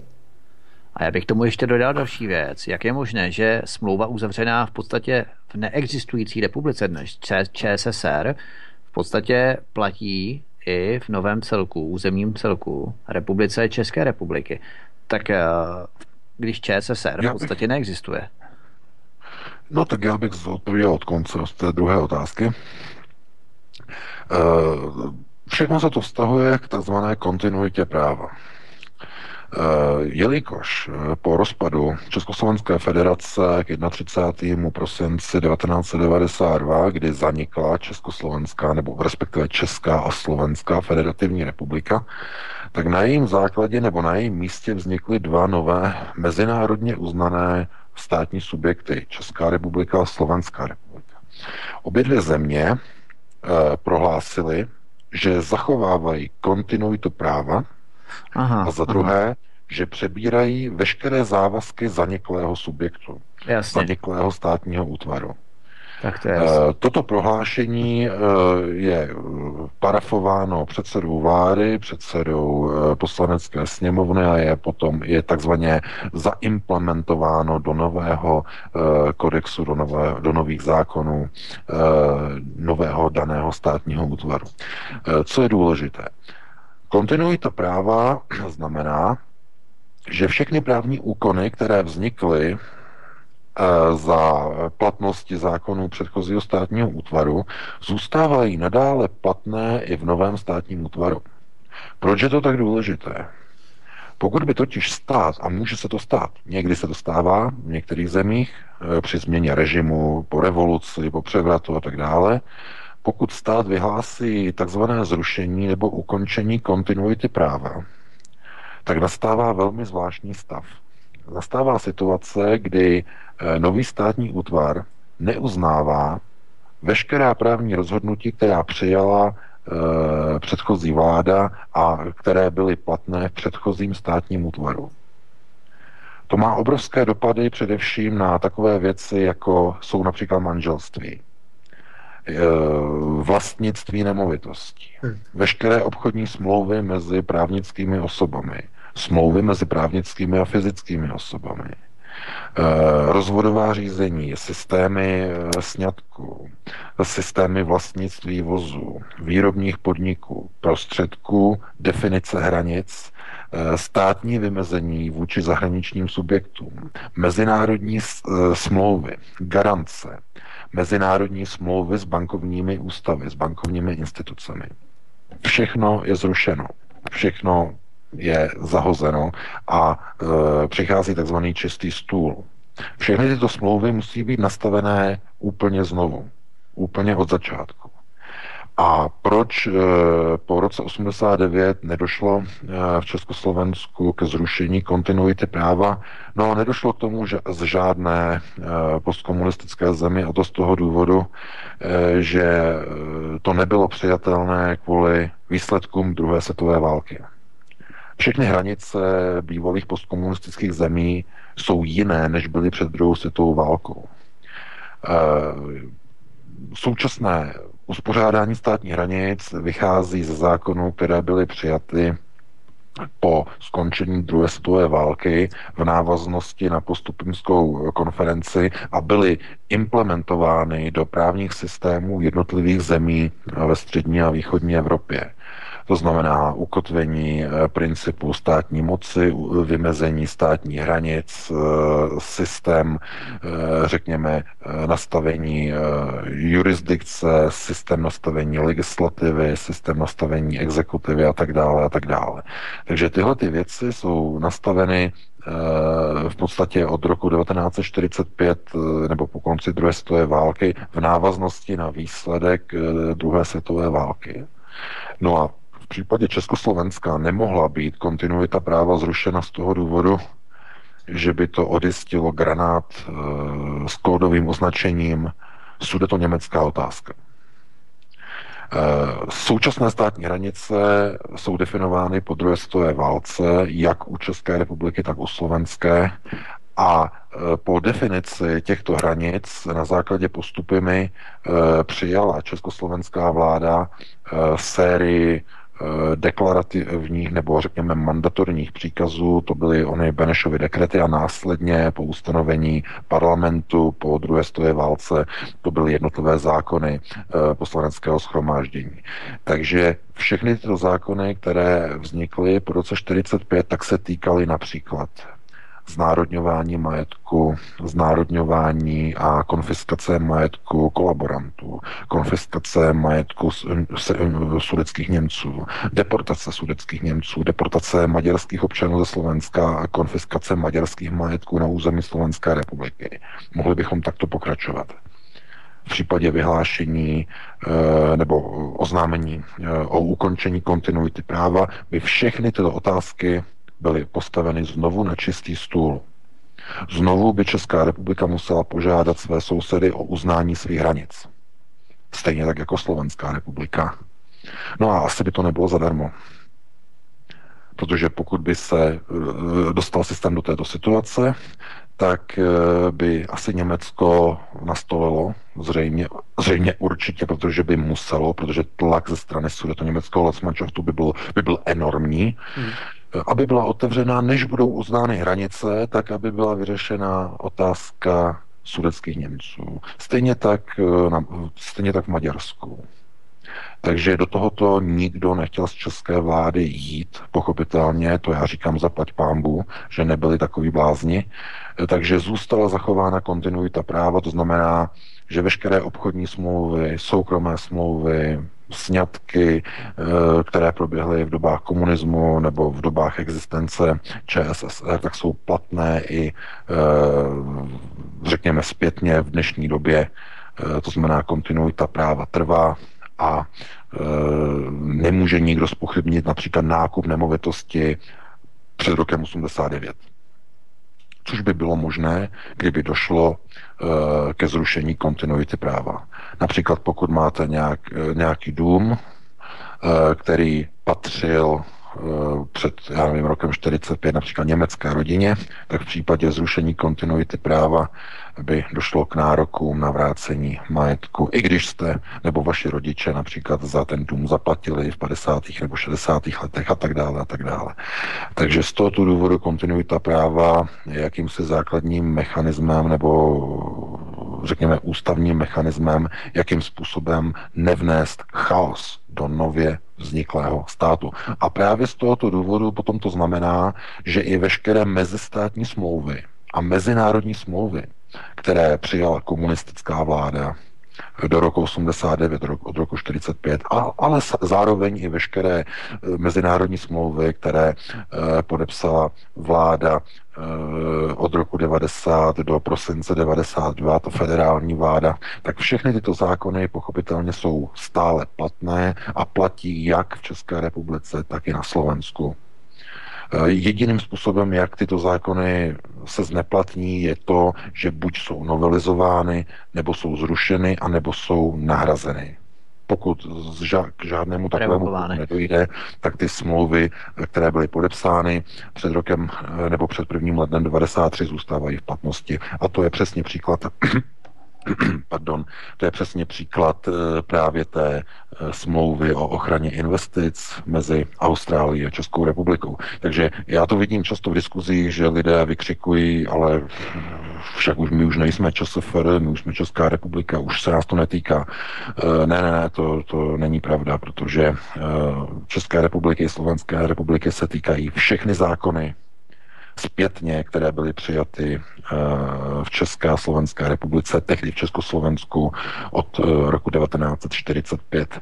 A protože obnovená Československá republika v roce devatenáct set čtyřicet pět taktéž zachovala kontinuitu práva, ale nikoli druhorepublikovou, ale prvorepublikovou, tak to znamená, že do dnešní doby i v rámci českého ústavního systému, slovenského ústavního systému platí všechny zákony, které byly přijaty v bývalém Československu od dvacátého osmého října devatenáct set osmnáct. Tak dlouho platí kontinuita práva. Dál už ne, protože při vzniku republiky, při vytvoření nebo odtržení českých zemí od Rakouska-Uherska byla ustanovena takzvaná nulit, nulitní varianta, což bylo odstoupení od kontinuity práva C a K rakousko-uherské monarchie. Takže tam byl nulitní stav, tam všechno vznikalo i po právní stránce úplně na novo znova, ale proč to tak mohlo být tehdy? No z toho důvodu, že vznik Československa garantoval americký prezident Woodrow Wilson, no, no, no. který garantoval státní hranice Československa z mocenského postavení jako jedné z vítězných mo- mocností, takže z toho důvodu to bylo možné.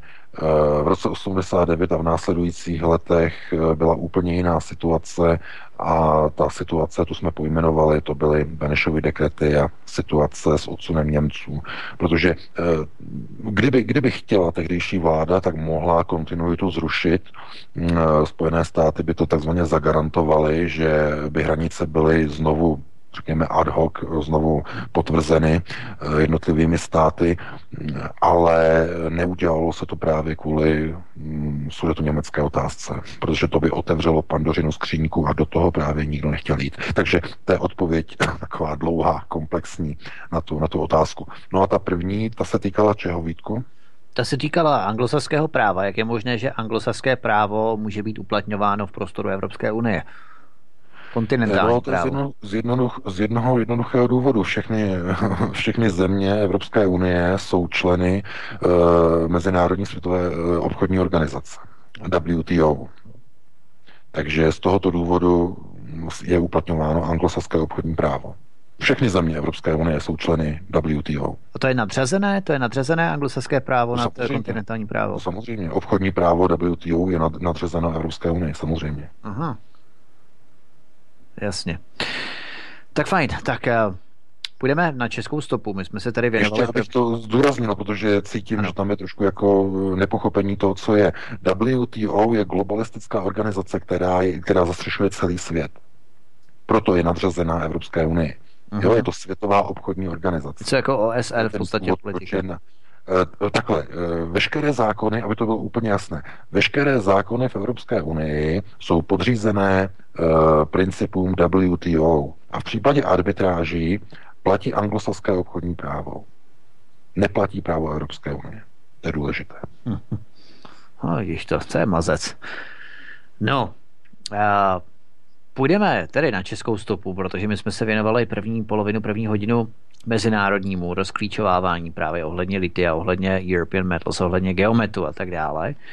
A půjdeme se podívat na to, jakým způsobem byl Jiří Drahoš vpleten, vmanévrován do této kauzy, ať vědomně nebo nevědomně, v rámci litia. Začneme inženýrem Liborem Winklerem. Inženýr Libor Winkler z Hlubočep v Praze pět věnoval jeden milion korun českých Jiřímu Drahošovi na prezidentskou kampaň, na jeho transparentní účet.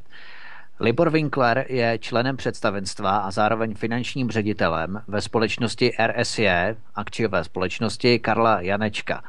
Magistr Karel Janeček um, na Malé straně Praze jedna, ulice Lázeňská, tak uh, mimochodem kanceláře té Janečkové firmy R S E, akciové společnosti, která byla podezřená, která byla podezřelá zkrácení daní, při, tím případem se už zabývala hospodářská kriminálka mimochodem, tak ty Janečkovy kanceláře na ulici Lázeňská dvě stě osmdesát pět lomeno jedenáct, tak ty sídlí přímo přesně vedle americké ambasády a ve stejné budově, v jaké se nacházejí i kanceláře Vladimíra Dlouhého například.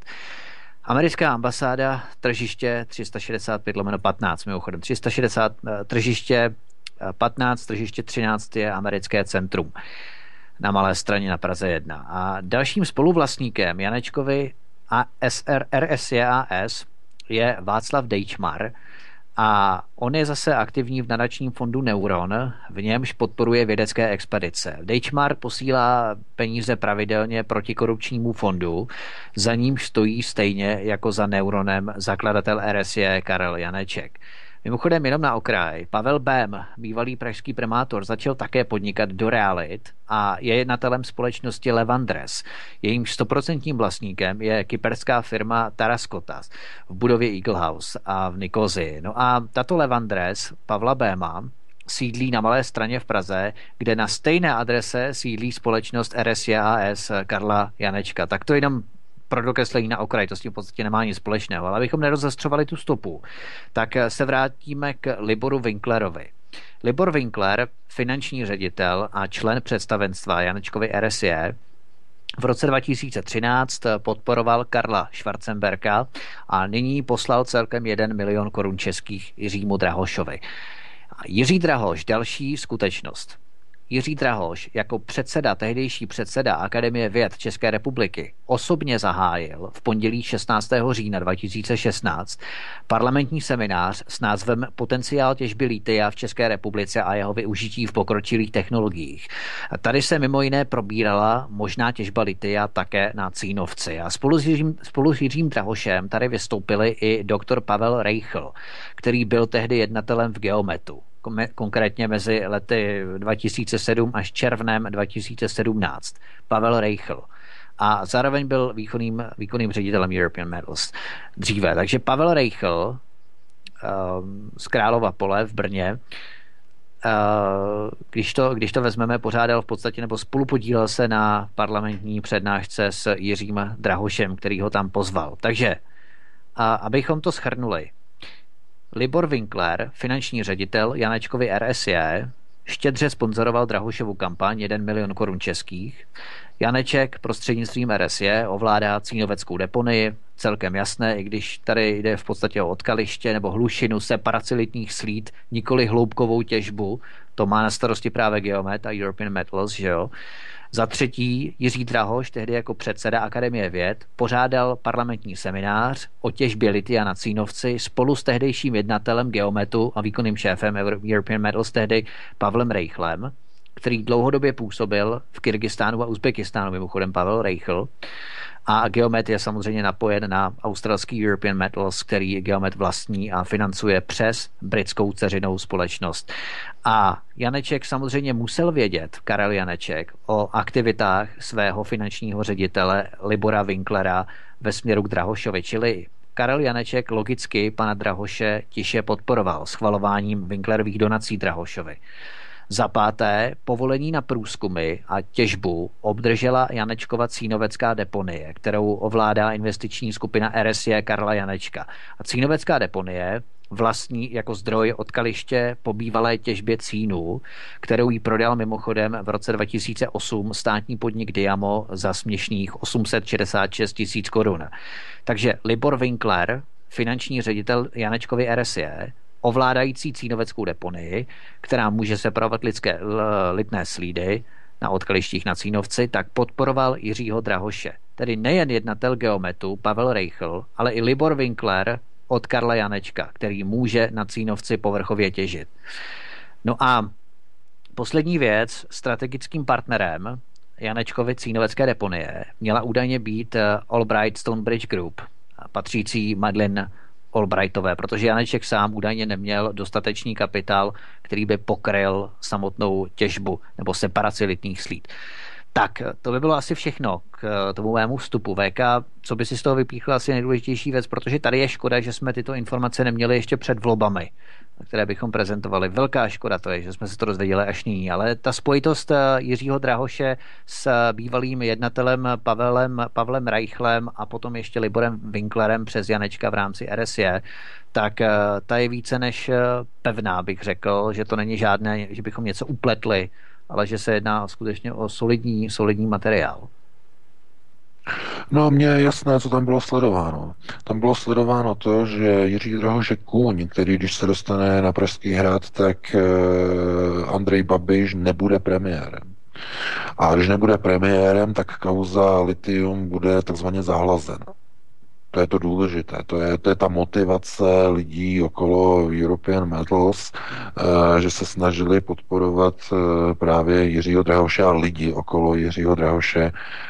Je tam mnoho dalších motivací, Karel Janeček, samozřejmě však byl i článek, napojení na jeho dříve působení a stáž ve Spojených státech a napojení na americkou tajnou službu a tak dále a tak dále a jeho zázračné zbohatnutí, které do dneška vzbuzuje obdiv, ale také určité pochybnosti a tak dále a tak dále. Takže e, není to jenom o tom, že by někdo chtěl zkrátka vyřešit kauzu litium, takzvaně ji e, uhladit a zamést pod koberec, ale jsou tam i zájmy především na posílení transatlantických vazeb e, zcela jednoznačně, protože Miloš Zeman je orientovaný trochu někam úplně jinam a Jiří Drahoš by opravdu posílil ono transatlantické sepětí, můžeme říkat, že židosionistická Prahy, takzvané kabaly s, s americkými neokony. To je, to je naprosto jednoznačné o tom, a myslím si, ani vůbec nikdo nepochybuje.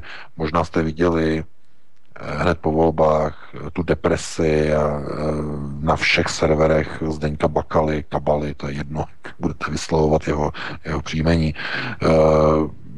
Určitě jste viděli tu, řekněme, tu depresi na všech těch respektech a aktuálně C Z a na mm-hmm. hospodářských novinách a tak dále, tak dále, i hned C Z, jak pomalu označovali vítězství Miloše Zemana za konec národa a národní katastrofu. No ano, je to, není to příjemné, protože pokud se podaří uh, udělat některé další kroky, jako například uh, ustanovit a vyjádřit důvěru uh, Babišově vládě, protože Miloš Zeman na to bude mít obrovský vliv, tak pokud se to podaří, tak uh, určitě přijdou na řadu některé další kroky, které budou určitě podpořeny v Poslanecké sněmovně. A to budou kroky především na vyšetření kauzy vytunelování O K D. A nikdo se toho do dneška nechtěl zúčastnit, nikdo do toho nechtěl vrtat. No proč? Víte, aby toto mohlo proběhnout v době, když se prodávalo O K D ještě za, řekněme, působení Bohuslava Sobotky na ministerstvu financí, když se prodávalo O K D, tak tahle ta akce by nikdy nemohla proběhnout bez krytí z nejrůznějších míst. Krytí. Bezpečnostní krytí, politické krytí a tak dále, tak dále. Existuje obrovský strach, že když někdo začne řešit Zdeňka Bakalu, tak Zdeněk Bakala sebou stáhne úplně všechny. Úplně všechny. A teď nemluvíme jenom o nějakých, kteří takzvaně v uvozovkách přicmrdávali, ale mluvíme o obrovských rybách, kteří se podíleli a řídili kuponovou privatizaci. Lidi, kteří byli architekty kuponové privatizace, lidi, kteří mají na svědomí kauzu I P B Nomura. Jsou tam lidé, kteří mají napojení okolo Zdeňka Bakaly na zkrachovalé banky Kampeličky. Dokonce tam vidíme napojení i na harvardské fondy. Já tam mám takový připravený takový, takovýho pavouka nakreslený o těch jednotlivých vztahů. Takže kdokoliv by sáhnul na Zdeňka Bakalu, tak, tak otevře víko velmi páchnoucí Pandořiny skřínky, kde budou takové výjevy, že by to asi... Zřejmě by to občané nevydýchali.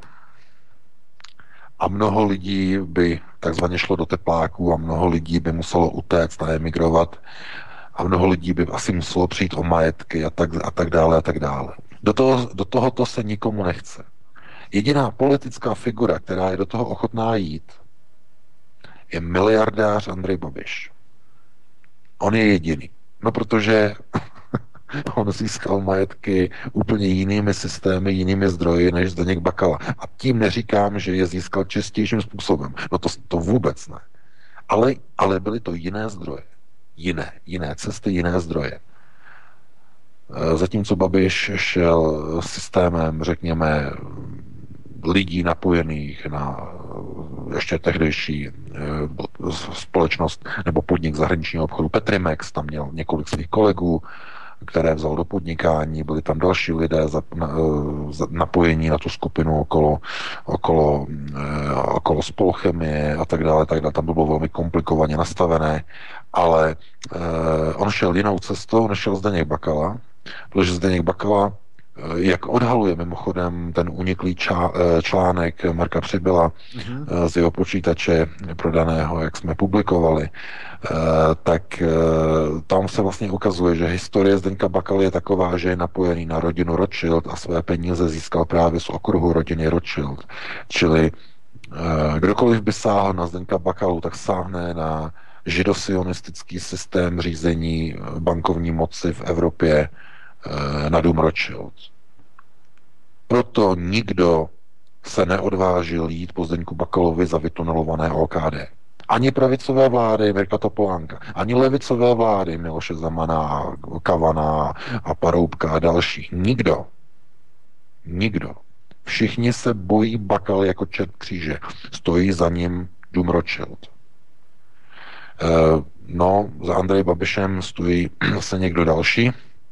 To teď nebudeme rozobírat, protože jsme se dostali úplně do další diskuze, ale on, on může.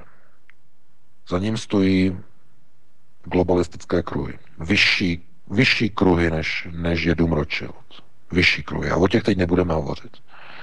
Takže on si to může dovolit a protože Zdeněk Bakala je napojený na systém oné staré moci nebo starého systému řízení moci skrze systém Pax Americana, neokonské nastavení nebo nastavení neokonu nad Evropou, tak tohle to končí. Ten americký úchop, řekněme ten, ten systém toho řízení, který byl ukotven po roce osmdesát devět, ten se oslabuje, ten končí, no a v určité chvíli, řekněme, ony globalistické euroazijsky nastavené síly získají navrch a začnou dělat pořádky. I v České republice. Se zvolením Miloše Zemana, proto jsem říkal v minulém pořadu, že volby s Milošem Zemanem jsou rozhodnuté už dopředu, to jsem, jste možná slyšeli, protože tam to bylo tak nastavené, že Miloš Zeman bude zvolen.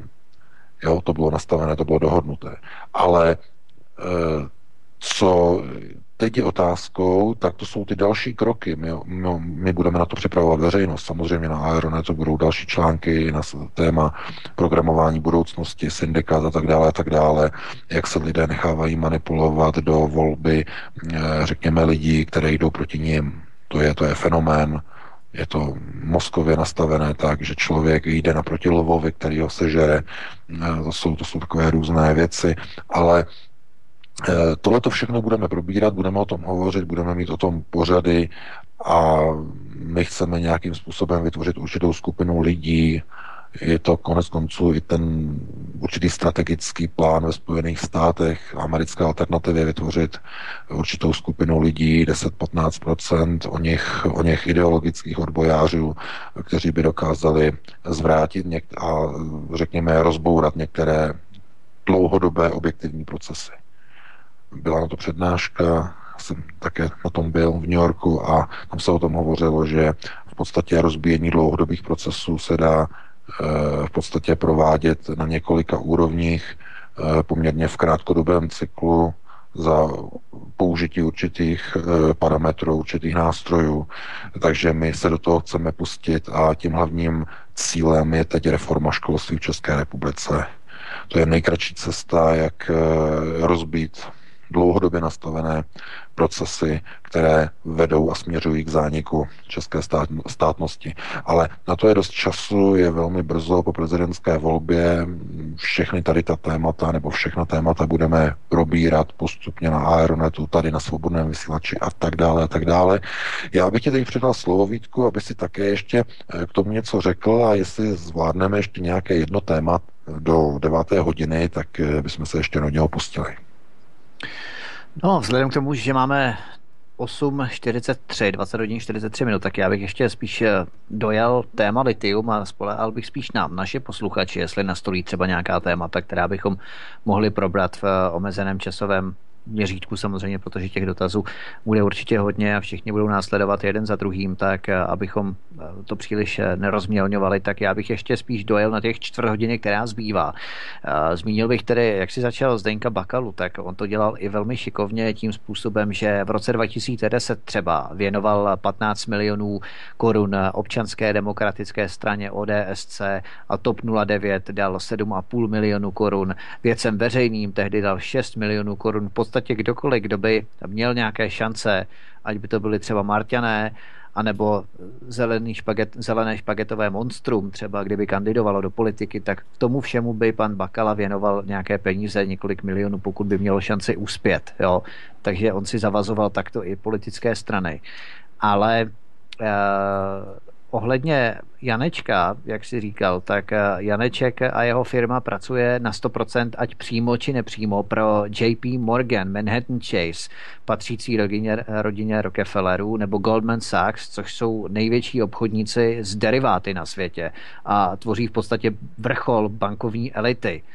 Takže to je v podstatě Karel Janeček, který tímto způsobem je angažován v rámci uh, určité situace kolem něj. Takže to jsem chtěl spíš jenom dodat k tomu Janečkovi, kde on v podstatě je zaháčkován, no, v rámci teda toho mezinárodního biznesu a tak podobně. Já s tím souhlasím, já bych tam trochu rozvedl ten model nebo to napojení, řekněme to rozdělení onoho sionistického systému řízení. Jsou vlastně dva pilíře, dva domy. Jeden pilíř stojí v Londýně, druhý stojí v New Yorku, systém mm. nylon, New York, mm. Londýn, zkrátka nylon. A e, zatímco vlastně tu americkou stranu, i když ono to není úplně, ono se to překrývá, jo, aby si někdo nemyslel, že Rothschildovci, že ovládají Evropu, e, jakožto řekněme z Velké Británie, z Londýna, a Rockefellerovci, že zase ovládají Spojené státy a Severní Ameriku, a, nebo tu západní polokouli, nebo tu na druhé straně. Ono to není takhle jednoduché, oni jsou provázaný. Najdeme Rothschildovy banky jak v Londýně, tak v New Yorku, a Rockefellerovy bankovní ústavy i v Londýně. Ale jejich správa moci je velmi zajímavá, protože oni si v podstatě, oni fungují jako takzvaný komplementáři. Oni se vzájemně doplňují a razí společnou politiku, ale různými prostředky. Všechny banky, které jsou napojené na Rockefellera, tak oni, nebo oni obchodují s takzvanými nepřímými asety. Ty nepřímé asety, to jsou právě zmíněné bankovní deriváty, ale jsou to zároveň i například dlouhodobé depozitní listy nebo takzvané depozitní směnky. Oni vlastně obchodují velmi, mají poměrně rozsáhlé obchodní portfolio na forexové burze, nebo v podstatě forex je jejich, dá se říct, jo? To znamená spekulace se směnama, jednotlivými kurzy a tak dále, a tak dále. To je všechno, to všechno ovládají rodiny a banky okolo Rockefellera. Rothschild, oni mají konzervativnější přístup, oni fungují na dluh. Oni, oni své bohatství mají odvozené od obchodování s dluhem a se zadlužováním. Protože oni vycházejí z toho uh, systému takzvaného levického obchodování nebo levického bankovnictví ze středověku. Uh, to byla rozsáhlá větev židovských obchodníků a bankéřů, kteří jim zavedli a založili první banky v Evropě nebo ve středověké Evropě. Takže oni jedou ten starý model, a proto vidíte, že největší moc v Rothschildové mají právě v zemích, které mají největší strukturální dluh. takové zajímavé, že tam mají největší vliv různé ty neziskovky a všechny další, protože to je systém jejich řízení. Rothschildu. Zatímco u Rockefelleru je systém oné moci a onoho řízení zákulisní napojení nebo napojený na takzvaný přímý bankovní vliv na jednotlivé politiky a politické strany. Takže zatímco řekněme rodina Rothschild mění systémy a procesy v jednotlivých zemích směrem ze zdola, skrze neziskový sektor, skrze média, skrze řekněme ty úrovně, úrovně řízení, někde pátá, pátá, čtvrtá, třetí priorita. Tam Bakala třeba. Oni mimo... Oni mimochodem velice investují i do, do farmacie. To je, to, to, je, to je zajímavé taky. Takže to je právě pátá priorita. Takže to je ten rozdíl. Zatímco právě Rockefellerovci, oni e, přímo se snaží ovlivňovat politiku přes politické strany ve Spojených státech. Tam je úplně jiný přístup. Takže ač, ač se jedná o sionistické systémy řízení, tak e, tyhle ty dva pilíře systému nylon mají úplně jiný přístup k ovládání moci, ale vzájemně se doplňují. Tam, kde nefunguje systém prosazování zájmu ze zdola, skrze systém Rothschild, tam oni jdou ze zhora skrze americkou státní moc a systém Pax Americana, který ovládají Rockefellerovci. Takže tam se na to nedá dívat jako... Eh, ty dva pilíře si můžete představit jako dva pilíře, které drží most. To znamená, nemůžete říct, že jeden pilíř je důležitější než ten druhý. Kdybyste to řekli, tak řeknete nesmysl, protože když uh, oslabíte jeden pilíř, tak se celý most zhroutí. Spadne. Takže oba dva pilíře jsou uchovávány v co nejsilnějším postavení a vzájemně se potřebují. Vzájemně. Ne kvůli tomu, že by se měli rádi, to ne, to vůbec ne. Sionisti si jdou po krku stejně, jako jdou po krku, řekněme, etnickým židům a tak dále, ale oni se potřebují kvůli tomu, aby udrželi svou moc a svoje dominium, nebo svá dominia, která spravují, tak vzájemně potřebují udržovat onu, onu, pevnou, onu pevnou spojitost. A právě ten most si můžete představit jako právě ty transatlantické vazby. Proto každá neziskovka, každý politik, který v Česku vypustí z úst slovo my chceme směřovat republiku na západ a ne na východ, my chceme posilovat transatlantické vazby, tak to je člověk, který je v plném ovlivnění a v plném konglomerátu se sionistickým systémem transatlantické moci. Dům Rothschild anebo dům Rockefeller. Podle toho, kdo za nima stojí, odkud jim proudí finance třeba do té neziskovky, jestli více od, řekněme, neziskovek napojených na dům Rothschild nebo z Ameriky, ze Spojených států, od fondů napojených na Rockefellery.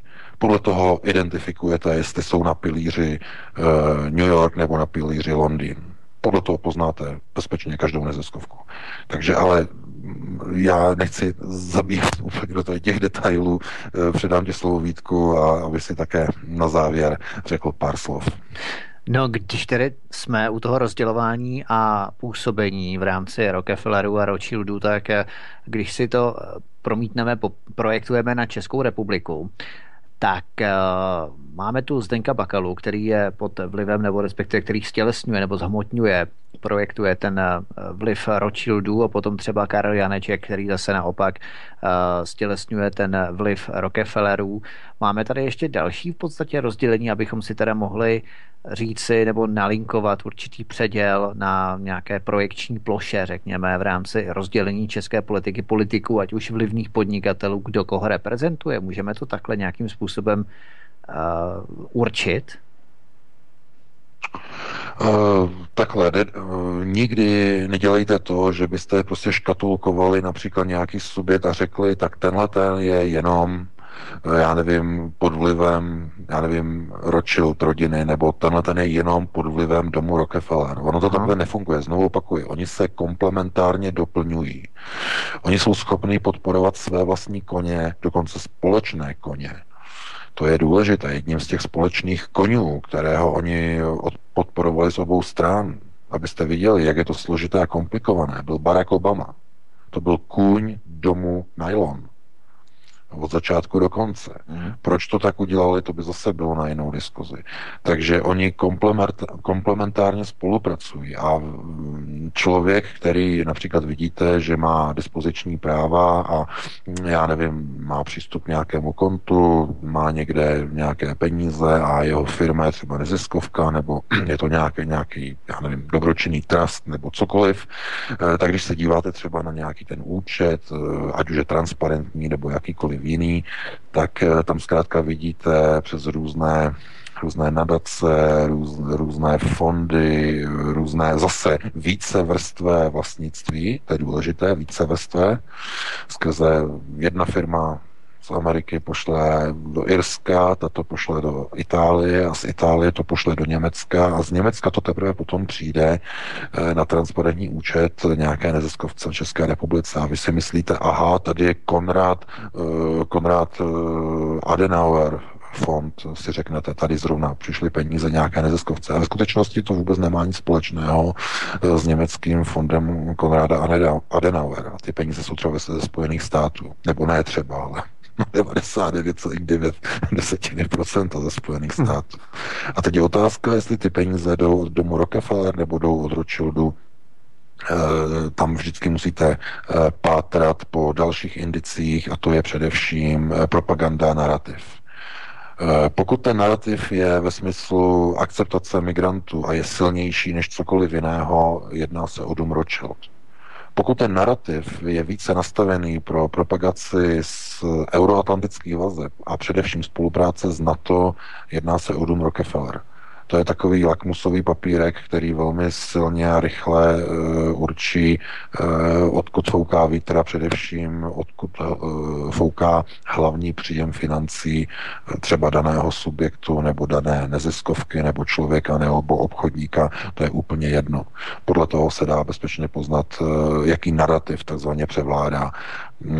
Jen velmi, velmi málo najdete neziskovku, která by byla takzvaně úplně vyvážená padesát na padesát. To je, to je velmi složité, to skoro ani nikdy nenajdete. Vždycky je to... Ty neziskovky jsou vyhraněné. Vyhraněné ne, nejen názorově, ale i co se týče jejich dárců a sponzorů. To znamená, ta vyhraněnost je tam e, dominujícím jevem, který jasně odhaluje, e, kdo stojí na které straně. Ještě poslední věc. Vrátíme se zpět k litiu, které uzavřeme. Když si zkusíme, nebo když se zkusíme podívat na majetkové přesuny, protože to je aspekt, na který bychom se měli také zaměřit. Jakou roli v tom hraje jeden z jednatelů průzkumné firmy Geomet, Richard Pavlík, což je jeden z jednatelů, českých jednatelů, narozen v roce šedesát tři, Ráj, Karviná, a ten obdržel nějaké kmenové akcie právě European Metals Holding a v podstatě už český občan vlastní kmenové akcie této australské, když to australská teda úplně není, nebo původně to není australská, těžařské společnosti. Tak jak bychom to mohli rozklíčovat nebo komentovat? No, to e, může mít několik motivací, několik parametrů. Především, jestliže by například došlo k nepřiznání těžby ve prospěch australského těžaře, tak jeden z poškozených bude akcionář, který je občanem České republiky a z toho titulu bude moci podat žalobu u českého soudu jako fyzická osoba jménem zahraniční společnosti. Může to mít výhody z toho důvodu pro, řekněme, žalující stranu v tom, že pokud bude příhodné mediální nastavení, tak případný soudní verdikt v České republice vynese více peněz než případná arbitráž. Může to být pojistka, garance. Když nevyjde arbitráž, zkusí se to přes soudy v České republice. To je, to je můj tip. To je, protože tak se to dělá, když vezmete někoho do cizí firmy a dáte mu akci, tak předpokládáte, není to tak, jako že tak ty jsi dobře pracoval, tady máš tři sta tisíc akcí. To se tak nedělá, to je vždycky kalkul, že ten člověk, máte mezinárodní třeba firmy a teď vy tam máte firmu, že tam máte Němce a máte tam Dána, Nora a máte tam člověka z Jihoafrické republiky a Teď se na to dívat, jako z jakého důvodu, jestli je to z důvodu nějakého multikulturalismu, nebo z jakého hmm. důvodu to je. A když se bavíte s poradcem, tak on říká, no, naše firma obchoduje na tady těch zmíněných čtyřech trzích, a kdyby náhodou nás někdo poškodil v té zemi, nebo bychom přišli nějakou zakázku, tak je tam zažalujeme u arbitráže, a když to nevyjde, tak skrze občana, který drží naše akcie. Jo. Takže zase můžete se na to dívat tak, že tam má tři sta tisíc akcí, které dostal, které teď má, plus tam má opci do roku dva tisíce dvacet na dalších čtyři sta tisíc akcí kotovaných, oceněných na padesát osm centů za jednu. To jsou především, to jsou ceny, to není hodnota té akcie, to je kotovaná cena za jednotku, za I P O, to znamená nikoli prodejní cena, ale cena jmenovitá, nebo ta cena se mění potom na trhu, tržní cena je úplně diametrálně odlišná. V okamžiku, kdy bude arbitráž a bude vypadat nadějně pro žalující stranu, tak cena té jedné akcie vyletí do závratných výšin. Protože hned se seběhne spousta, řekněme, o něch takzvaných vulture investors, jestřábých investorů, kteří budou chtít ty akcie koupit, nabídnou nějakou hodnotu a budou místo, místo akcionářů žalovat Českou republiku nějaké velké vulture banky. Tohle to je zrovna jeden, co se týče žalob arbitráží, to je jedna dokonce z věcí, které se věnuje právě, nebo věnují banky okolo, okolo rodiny Rockefeller ve Spojených státech, velké lawsuits a velké, velké skupinové žaloby, a tohle to je přesně jejich. Takže uvidíme, jakým způsobem se k tomu postaví především vláda České republiky, protože to, co jsem tady dneska nastínil, ty otazníky nad tím, proč česká vláda mlčí k těm krokům, které provádí australský těžař na akciových trzích, to vyvolává otazníky, někde by měla být nějaká protestní nota, vyjádření nesouhlasu, aby nemohl být zavdán důvod k tomu, že by někdo u arbitráže řekl, že Česká republika svojí nečinností a mlčením vyjádřila takzvaný silent agreement, to znamená tichý souhlas s kroky australského těžaře ve vztahu k emisím a prodávání akcií, které definuje a deklaruje jako vztažené ke svému resource capital na cínovecké litium. Takže tohle je důležité. Uvidíme, jakým způsobem se tomu začnou nebo nezačnou věnovat čeští politici. My jedinou věc, kterou můžeme udělat, je medializace. Články, rozhlasové pořady a tlačit české politiky do toho, aby, nebo řekněme do situace, aby si uvědomili, jaká hrozba uh, se uh, vyvíjí, co hrozí, protože víte, mnoho politiků, oni nevidí dál než na špičku nosu něco, aby dokázali předpokládat některé tahy, řekněme, zahraničního investora, to je nad schopnost jejich uvažování, takže je třeba jim trošku ukázat, jak to funguje, dát jim příklady, připomenout, aby viděli, co všechno, jaké kroky probíhají v Austrálii a naopak, jaké kroky bohužel neprobíhají na úrovni české vlády. Takže já bych ti předal slovo, Vítku, dali bychom si asi dvě, dvě písničky a potom bychom se pustili do telefonických dotazů. Určitě, určitě, nebudeme to zdržovat, dáme si dvě písničky a potom budeme pokračovat. Výborně, vše nachystáno, jdeme na to. Tak, vítejte ve třetí hodině, zdravím i Vítka, zde přenašet spojitosti z Kadaně.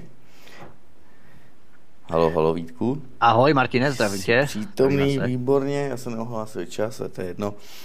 A uvidíme, jestli V K je už také zpět, když tak na něj počkáme. Ano, ano, už jsem zpátky. Výborně, výborně. Tak, hele, dotazů na e-mailu hafo, tedy hodně.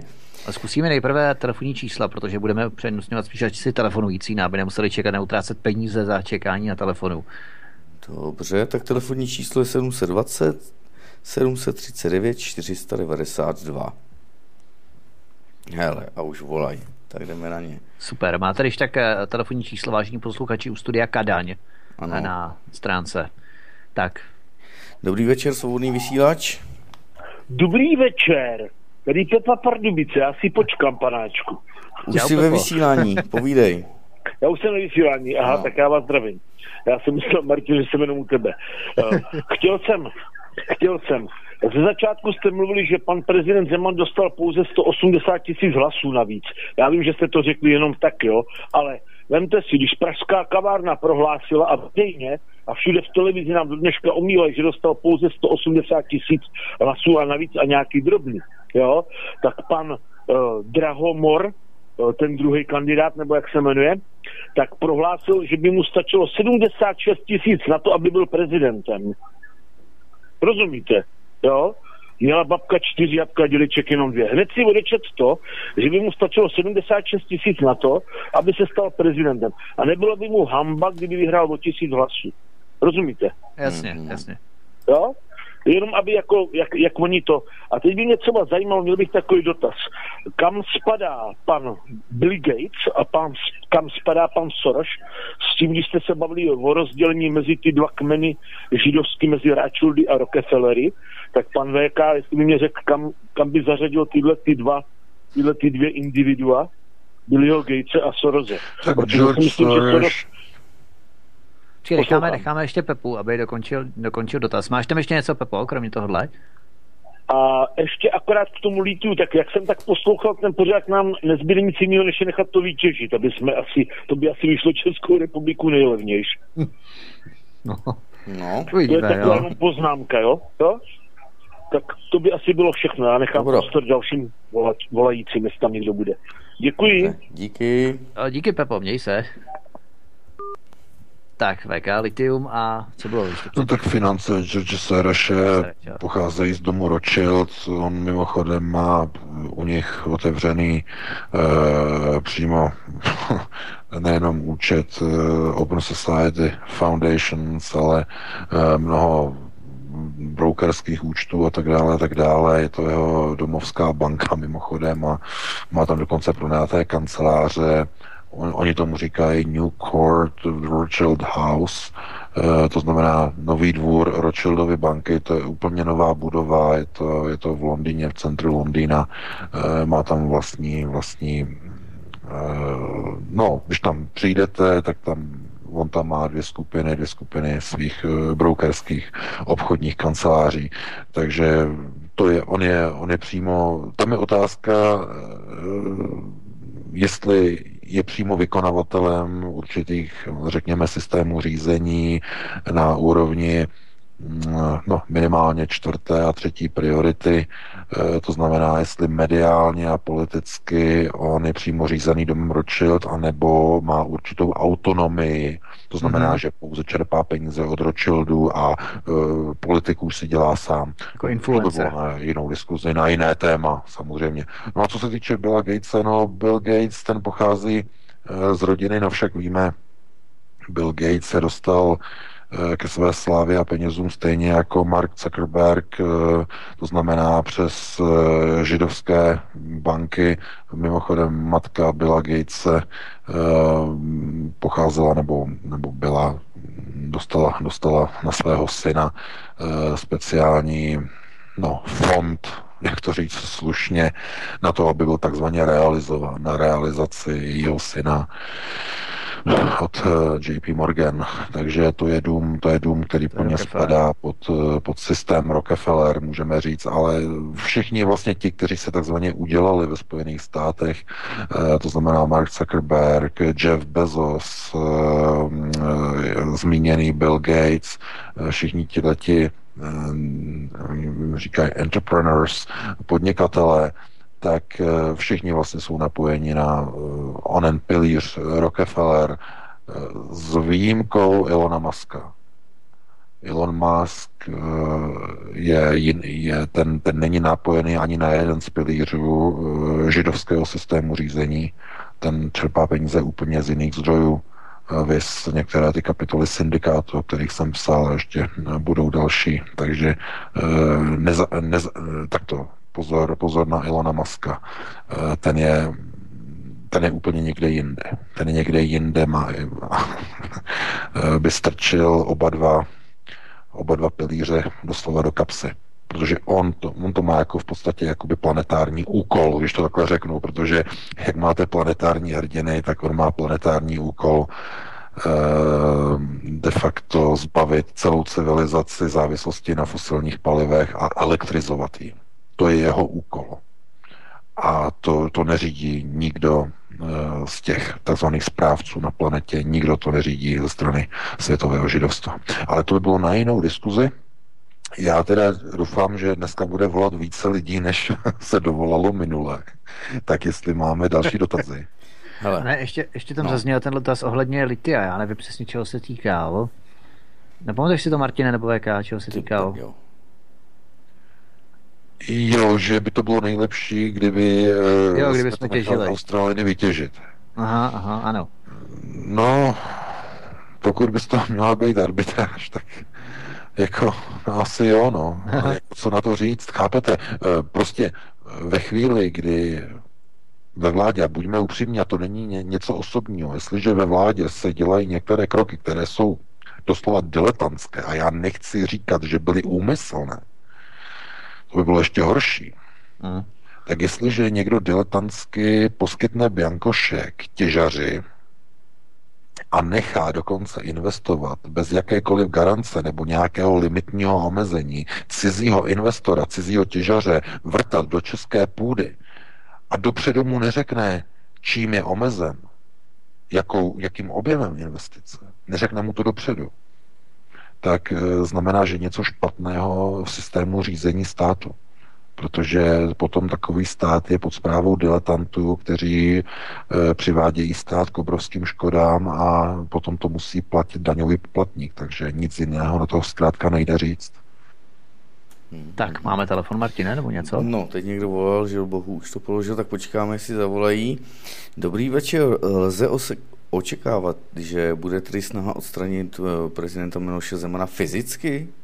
Tak jako se to například stalo u prezidenta Venezuely Hugo Cháveze? No, tak tohle to by byly už velké spekulace. Um, Hugo Chávez zacházel příliš daleko, protože znárodňoval americké podniky, hmm. americké asety v Venezuele. Tak se rozhodli k tomu, že mu takzvaně nastartují rakovinu, aby zemřel. Velmi agresivní. Ale Miloš Zeman zdaleka není tak agresivní a nemá takový obrovský drive jako, jako Hugo Chávez. Když Američani se na něho dívají, tak on je pro ně nepříjemná osina v pozadí. Jo, tak řekl.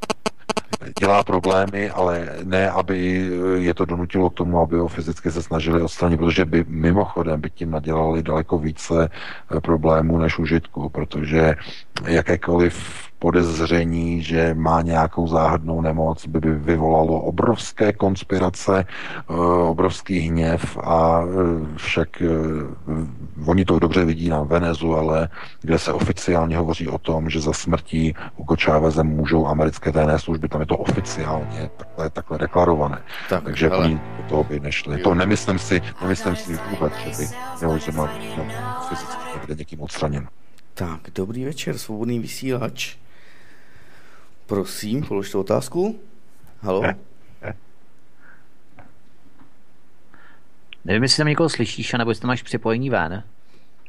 Dobrý den, dobrý jsem ve vysílání. Ano, ano, už, už jste ve vysílání. Zdravím posluchače, chtěl jsem se zeptat, jestli má pan V K informace ohledně přesunu peněz pana Soroše do České republiky, jestli jsou byly kdysi v jednom článku teorie, že je možný, že když vyhraje Zeman, že bude útok na českou měnu, případně ekonomiku. Má pan V K nějaký informace, jestli se něco děje, nebo podle jakého schématu to probíhá? Případně, jestli je nějaká šance se bránit proti tomu no, pro běžného občana? Děkujeme za dotaz, to je možná spojení děkuji, s tím článkem. Děkuji za dotaz, děkuji za dotaz. Děkujeme. Ano. Ano, děkuji za dotaz. No samozřejmě, že to běží. Sledujte mimochodem zprávy České národní banky. Doporučuji sledovat v následujících třech měsících informace, hlavně tedy pro investory kteří budou spekulovat směrem na devalvaci koruny. Ale to tady teď rozhodně nechci nějakým způsobem předjímat některé kroky. Ty kroky se budou odvíjet od informací a od hlavně rozhodnutí Evropského soudu ve vztahu k žalobě proti České republice na udělení kvót, nebo respektive kvůli odporu České republiky, Polska a Maďarska k přijímání migrantů. To je to zásadní. Ale Sorosovy peníze, které byly přesunuty do České republiky, budou v první fázi po skončení voleb použity na medializaci odporu jak proti Zemanovi, tak především na znemožnění vytvoření pevnějšího svazku mezi Milošem Zemanem a Andrejem Babišem. To je to největší, největší hrozba, která teď e, trápí především e, ony síly, které se snaží získat kontrolu nad Prahou a nad politikou, nad zahraniční politikou Prahy ze zahraničí. Vytvoření velmi úzkého svazku, mocenského svazku mezi Milošem Zemanem a Andrejem Babišem, protože pokud dojde k jejich ukotvení, e, tak Česká republika bude se ekonomicky více orientovat na odbytové trhy na východě, především v Číně a v Rusku, a bude daleko méně reflektovat evropské zájmy a evropské loutkové řízení směrem do Prahy. Takže to je ten hlavní cíl, to je ten hlavní úkol. Jak no, si E V K připomněl ještě ten útok. Máme telefon, Martine? Ano. Jo, držte. Tak už to nebudu rozvádět. Dobrý večer, svobodný vysílač, jste ve vysílání?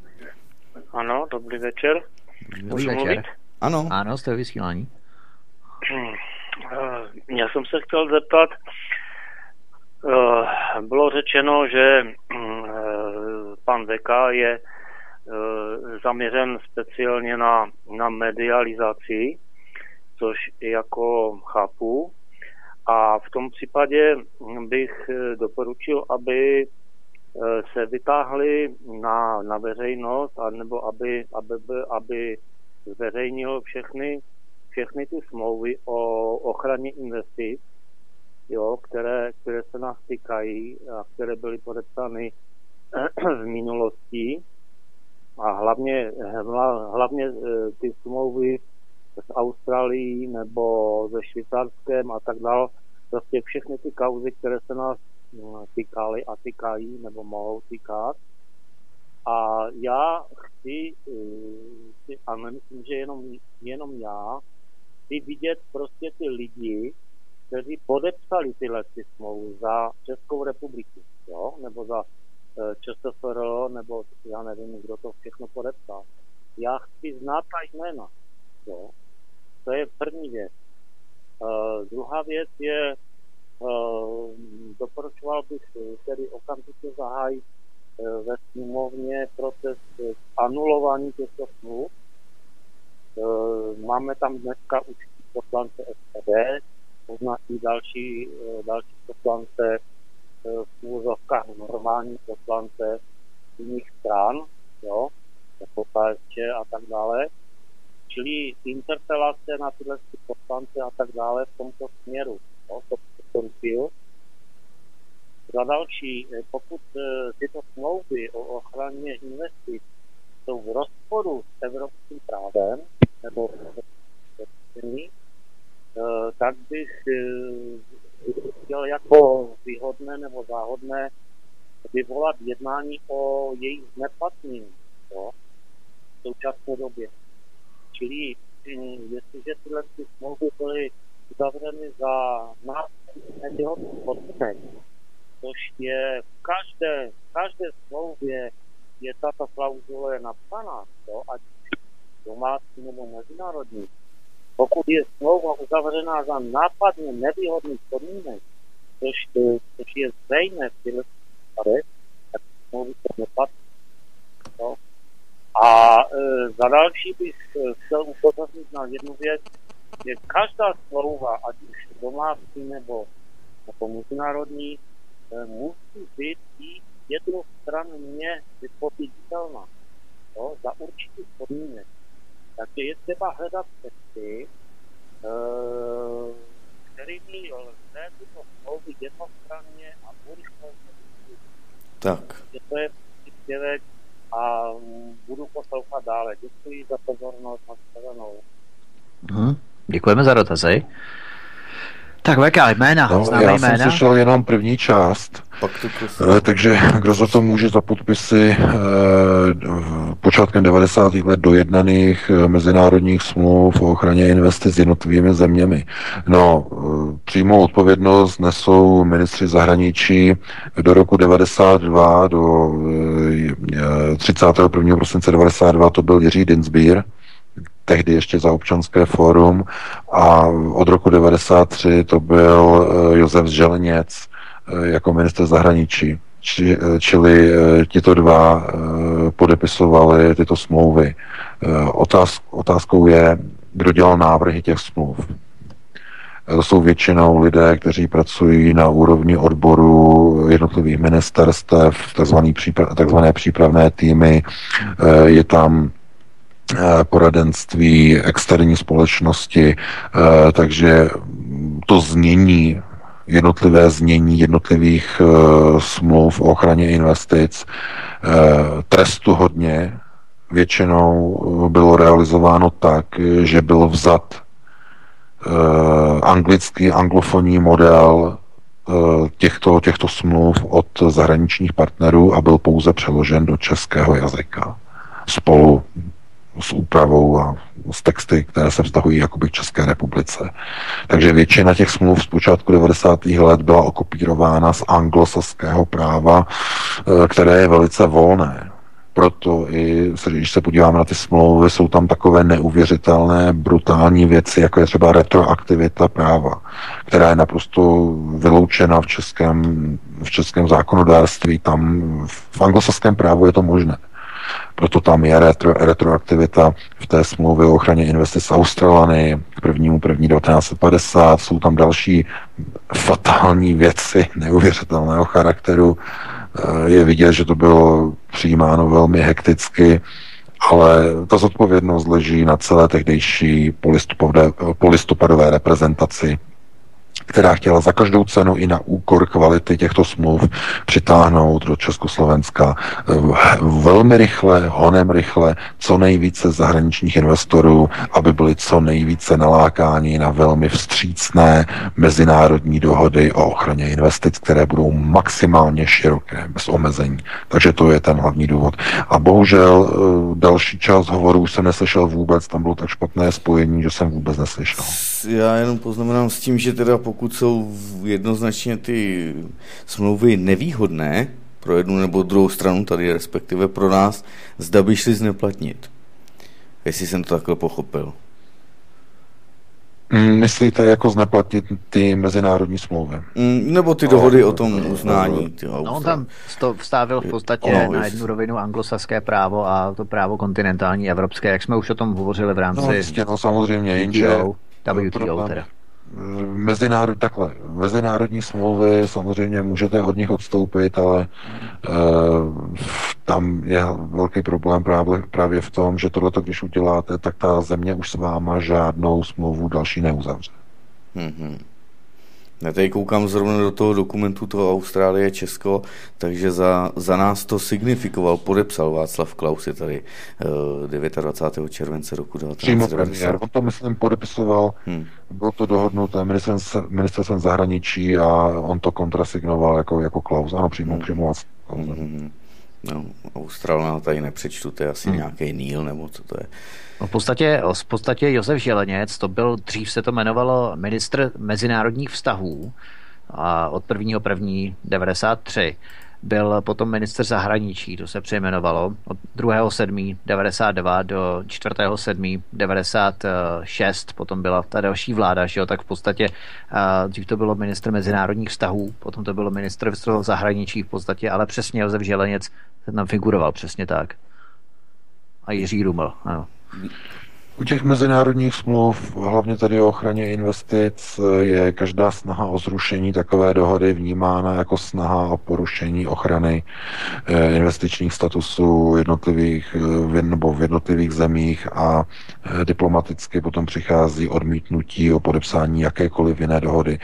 Následuje odveta, pochopitelně, že i protistrana zruší ochranu českých investorů v dané zemi, to znamená v Austrálii, a proti tomu začnou okamžitě protestovat české firmy, začne obrovský lobbying, který začne mít obavy.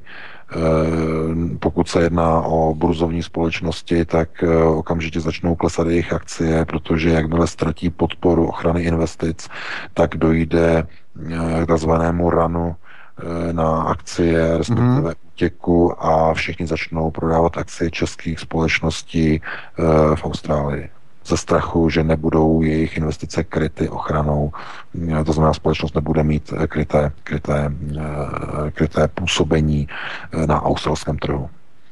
Takže neexistuje, já se ani nepamatuji někdy, dokonce myslím si, že smlouvu o ochraně investic ve vztahu, ve vztahu k cizím mocnostem dokonce nezrušili ani komunisté po roce čtyřicet osm. Vím, že zůstaly stále, stále v platnosti ty smlouvy o ochraně investic, které podepsala ještě Benešova vláda ve třicátých letech, tak, tak komunisté je ponechali v platnosti ze strachu, že by to nadělalo více škod než, než užitku. Jo, po roce čtyřicet osm, takže ani oni si to nedovolili. No. Není to, není to legrace. Jednou podepsané mezi státní smlouvy jsou v podstatě nevypověditelné. Ne, že by nešli deklarativně říct nebo označit za, že nejdou vypovědět, to ne, ale ty následky jsou takové, že žádná vláda do toho nepůjde. Žádná vláda k tomu nepřistoupí, aby, aby zrušila již podepsané uh, platné mezinárodní smlouvy. Já jenom V K, jak jsi říkal, nemáme telefon, Martine, ne? Ne, telefon zatím ne, dotaz na mailech, jo.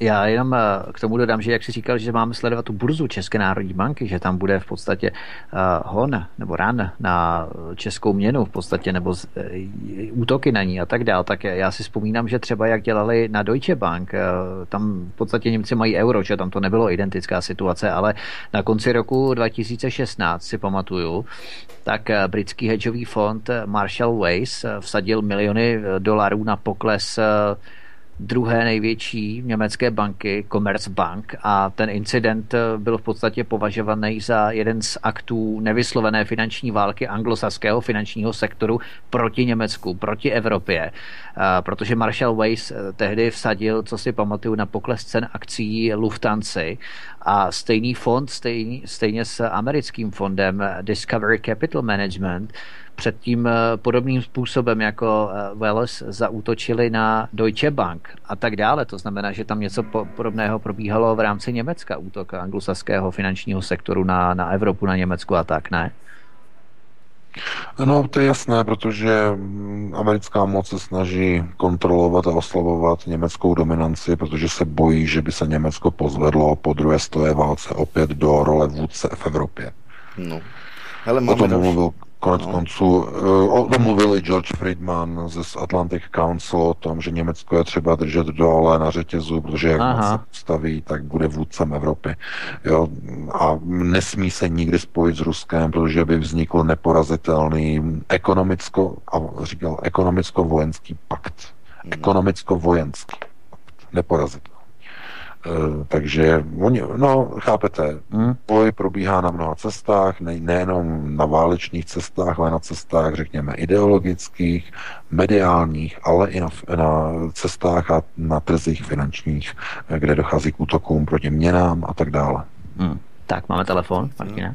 Zkusím zavolat zpět, protože už položití. Vidíme. Tak uvidíme, jestli telefon bude zvednut, protože pokud někdo volá do vysílání, tak se dá očekávat, že bude chtít uh, dotaz položit, ale asi Dobrý ne. Večer, Svobodný vysílač. Dobrý večer, slyšíme se? Ano, můžete já mluvit. Jenom teda, dobrý večer, já jsem chtěl jenom podotknout, jak pan Vejka se bavil o tom, kdo bude v příštích pěti letech další prezident. tak jakoby, když si to vypočítáme, že vlastně z takový té šedé zóny, kde byly všichni ty protikandidáti, který byli ty, já, my jsme Evropská unie, my jsme NATO, my jsme, my jsme Miloš Zeman, tak když se to potom sečetlo, tak tato skupina by měla prostě šedesát procent pro Jiřího Drahoše a Miloš Zeman by měl čtyřicet procent. Ale stejně ten člověk absolutně prostě nezaujal a v těch dalších pěti letech, pokud tam bude další takováhle skvadra, která bude říkat to samý, to šedivý, to stejný dokola, tak lidi to nezaujme a je třeba prostě najít takového kandidáta, který bude mít jasně vyhraněný názor a dokáže prostě ty věci pojmenovat tak, jak jsou. Mm-hmm. To jsem chtěl... Dobře. To jsem chtěl děkujeme, děkujeme. No, v pořádku. No, děkuju. Tak jo, nashledanou. No, já jsem takhle, já jsem, jo, taky nashledanou. Tak povídej, V K. V K můžeš. Já, jo, můžu, už je, já vždycky čekám, až skončí host. No, ne, já k tomu chci říct jednu věc, že to se nedá počítat tím způsobem, že sečteme kandidáty proti Zemanovi, vyjde nám nějaké číslo šedesát procent a zbytek je čtyřicet procent a potom hledáme důvody, proč to vyhrál stejně Zeman. Slabý Jiří Drahoš, tohle to vůbec ani jako, na to se nedívejte, jako jestli někdo e, slabý, já jsem viděl komentář Václava Klause staršího nebo bývalého prezidenta, jak říkal, že e, Jiří Drahoš byl prázdný, že nedokázal voliče oslovit. E, to, to já tady s tím názorem zase nemůžu tak souhlasit, protože e, máte spoustu kandidátů, kteří jsou pravidelně voleni ve volbách, parlamentních, ale dokonce i do těch evropských, které čekají Českou republiku, kteří jsou ještě mnohokrát nevýraznější, než je celý Jiří Drahoš, to musíte uznat. Paní Jourová, pro boha, chápete? Mm-hmm. Jo? Mm-hmm. Jako příklad. Jo? To není o tom, jestli někdo má názor. To je o voličském kvóru. A pražská kavárna nedokázala zmobilizovat voliče z prvního kola. Nepřišli všichni. Přišlo jich o sedm set. Tam to číslo zaznělo, že lidí mělo přijít v porovnání s minulými volbami před pěti lety, tak přišlo sedm set nějak padesát šest tisíc lidí více, kteří z, myslím, z šedesát tři procent preferovali Jiřího Drahoše. Tam bylo to porovnání, že na kolik procent by to vycházelo. No a ukázalo se, že z těch lidí, kteří, nebo z tohoto penza, nebo toto penzum lidí, kteří přišli první, v prvním kole voleb, nebo přišlo jich více než před pěti lety, tak k druhému kolu dorazili jenom v, v objemu padesát osm procent. Téměř polovina jich nepřišla. A z těch padesáti, když, to znamená, vezměte si padesát osm procent. A z těch padesát osm procent jich jenom sedmdesát jedna procent hlasovalo pro Jiřího Drahoše. Ostatní takzvaně přepnuli, switchli pro Miloše Zemana. Takže pražská kavárna, pokud takhle hovoříme, to prohrála tím, že nedokázala dostat do druhého kola voliče těch kandidátů, kteří propadli v kole prvním. A čím je to způsobené? Nedisciplin, nedisciplinovost, nebo nedisciplinovaností mm-hmm. takto mladých voličů. Mm. Protože Jiřího Drahoše, nebo ten výsledek Jiřímu Drahošovi, ale nejenom jemu, ale všem ostatním kandidátům, kteří stáli proti Miloši Zemanovi, tak ten výsledek udělali mladí voliči, no můžeme říkat, no do kolik, ale do třicet pět let. Mu udělali, nebo těm všem těmto kandidátům udělali takzvané pěkné výsledky v prvním kole. No ale v druhém kole už nepřišli, takzvaně se na to vyflajzli. Takže to je na jedné straně jediné štěstí, ale na straně druhé na tady tu pohodlnost nemůžeme spolíhat úplně do nekonečná, protože za pět let bude dalších pět set tisíc mladých lidí přeprogramovaných, připraveno u volebních uren při volbě prezidenta za pět let. Budou tam připraveni. A to už je příliš velký objem na to, aby to nevyhrál kandidát pražské kavárny. Pokud proti němu nebude stát opravdu nějaký hegemon.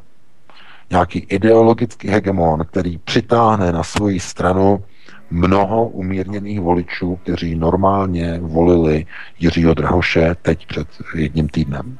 Tak, máme. To je důležité. Takže ten, kdo přijde... Pardon, V K, dokončí to odta, Martin. Tam něco začalo hrát. Telefon, no, no, no, dokončí. Uh, jenom, jenom chci říct, že uh, nový kandidát po Miloši Zemanovi bude muset být uh, trochu jiný a bude muset umět oslovit voliče, kteří letos volili Jiřího Drahoše. Podstatně větší část. To znamená, nebude moci být tak agresivní, jako je uh, Miloš Zeman. To je jedna z jasných předpovědí, že jeho agresivita toho nového kandidáta bude muset být nižší, bude muset být více a široce, nebo více široce rozkročený v politickém spektru. Mm, mm, mm. Tak, telefon. Tak, další telefon. Pepo, povídej. Takže jestli můžu ještě jednou, no. Mě by další prezident teda po pěti letech bude mladý Klaus, abyste věděli, jo, to já už to vím teďka. A to je taková jenom informace poskytnutá z mých soukromých zdrojů. Ne.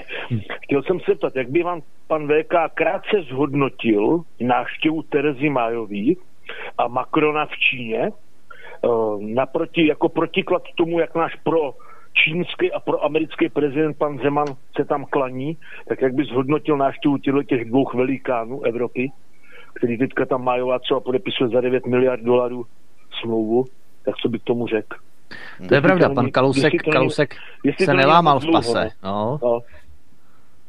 Dobře. No, k tomu já řeknu jenom jednu věc. Emmanuel Macron a Angela Merkel táhnou Evropu na východ. To je, to je, to je citát prostě kavárny pana Horáčka.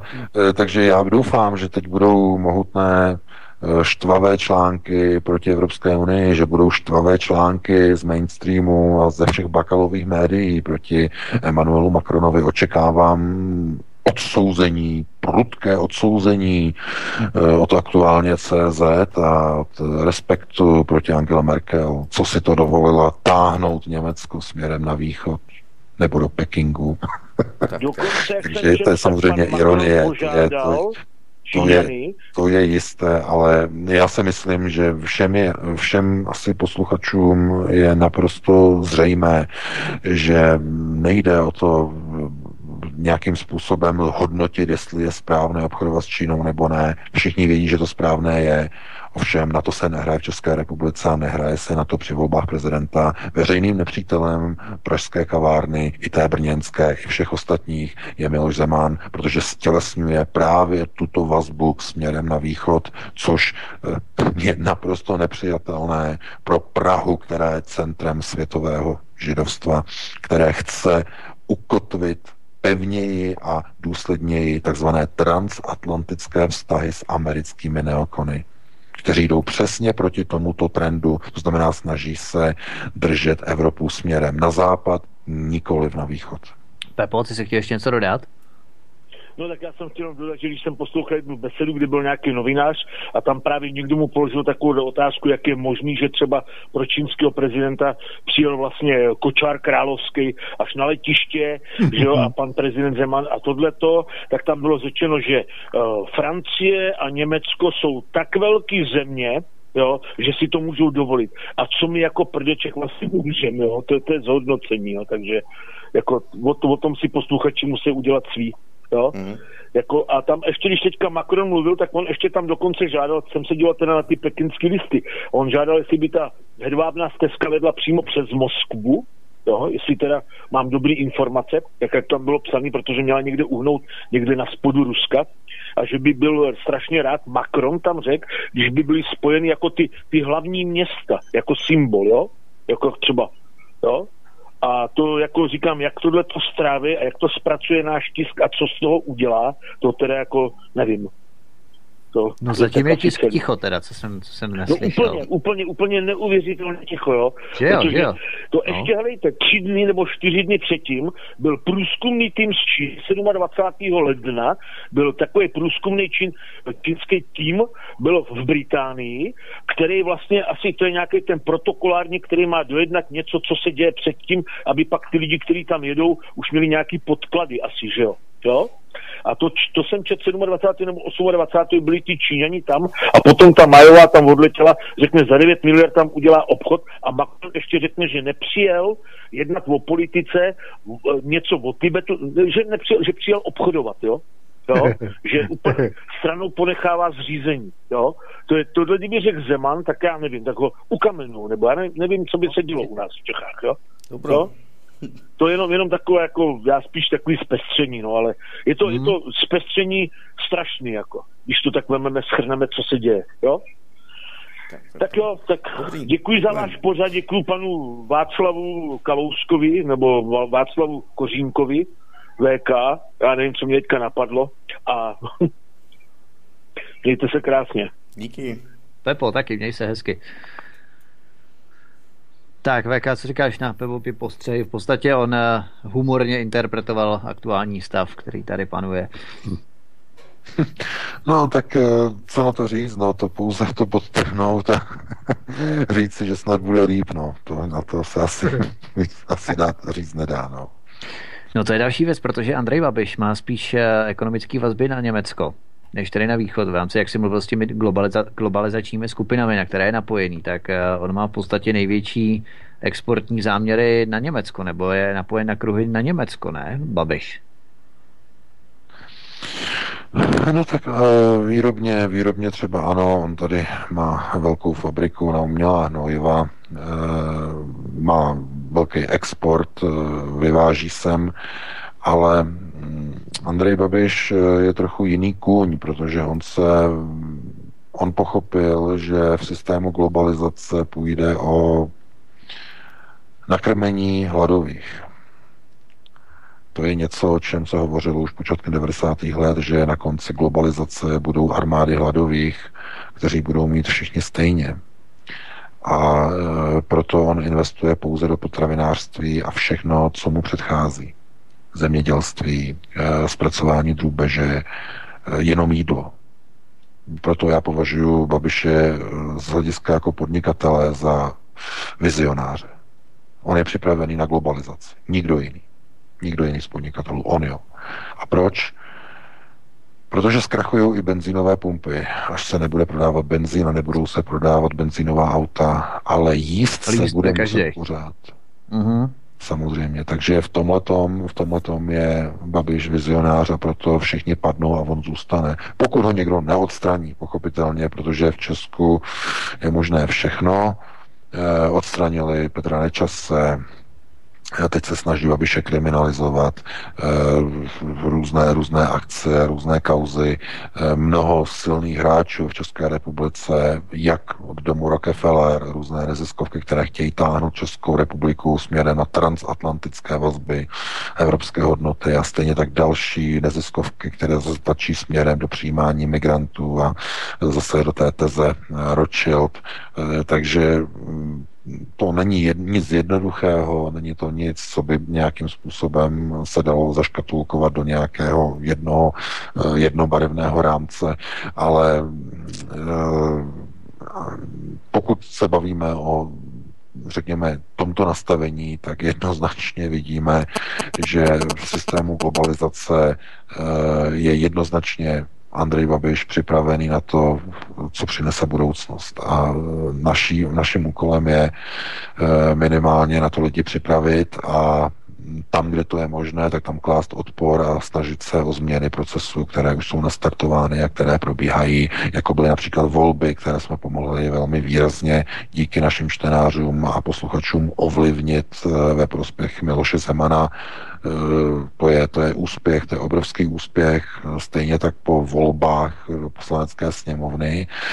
To všechno jsou prostě zkrátka kroky, které ukazují, že když lidé chtějí Když nesedí doma a jdou k volbám, tak dokážou změnit volby, dokážou změnit jednotlivé politické procesy, které potom v následujících letech budou, budou následovat.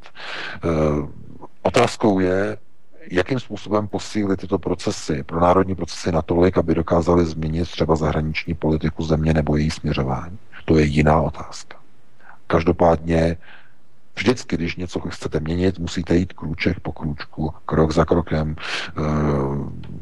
jeden úkon za druhým, ne, nedá se nic udělat naraz, takže jdeme po správné cestě a doufejme, že bude zítra lépe, než je dnes.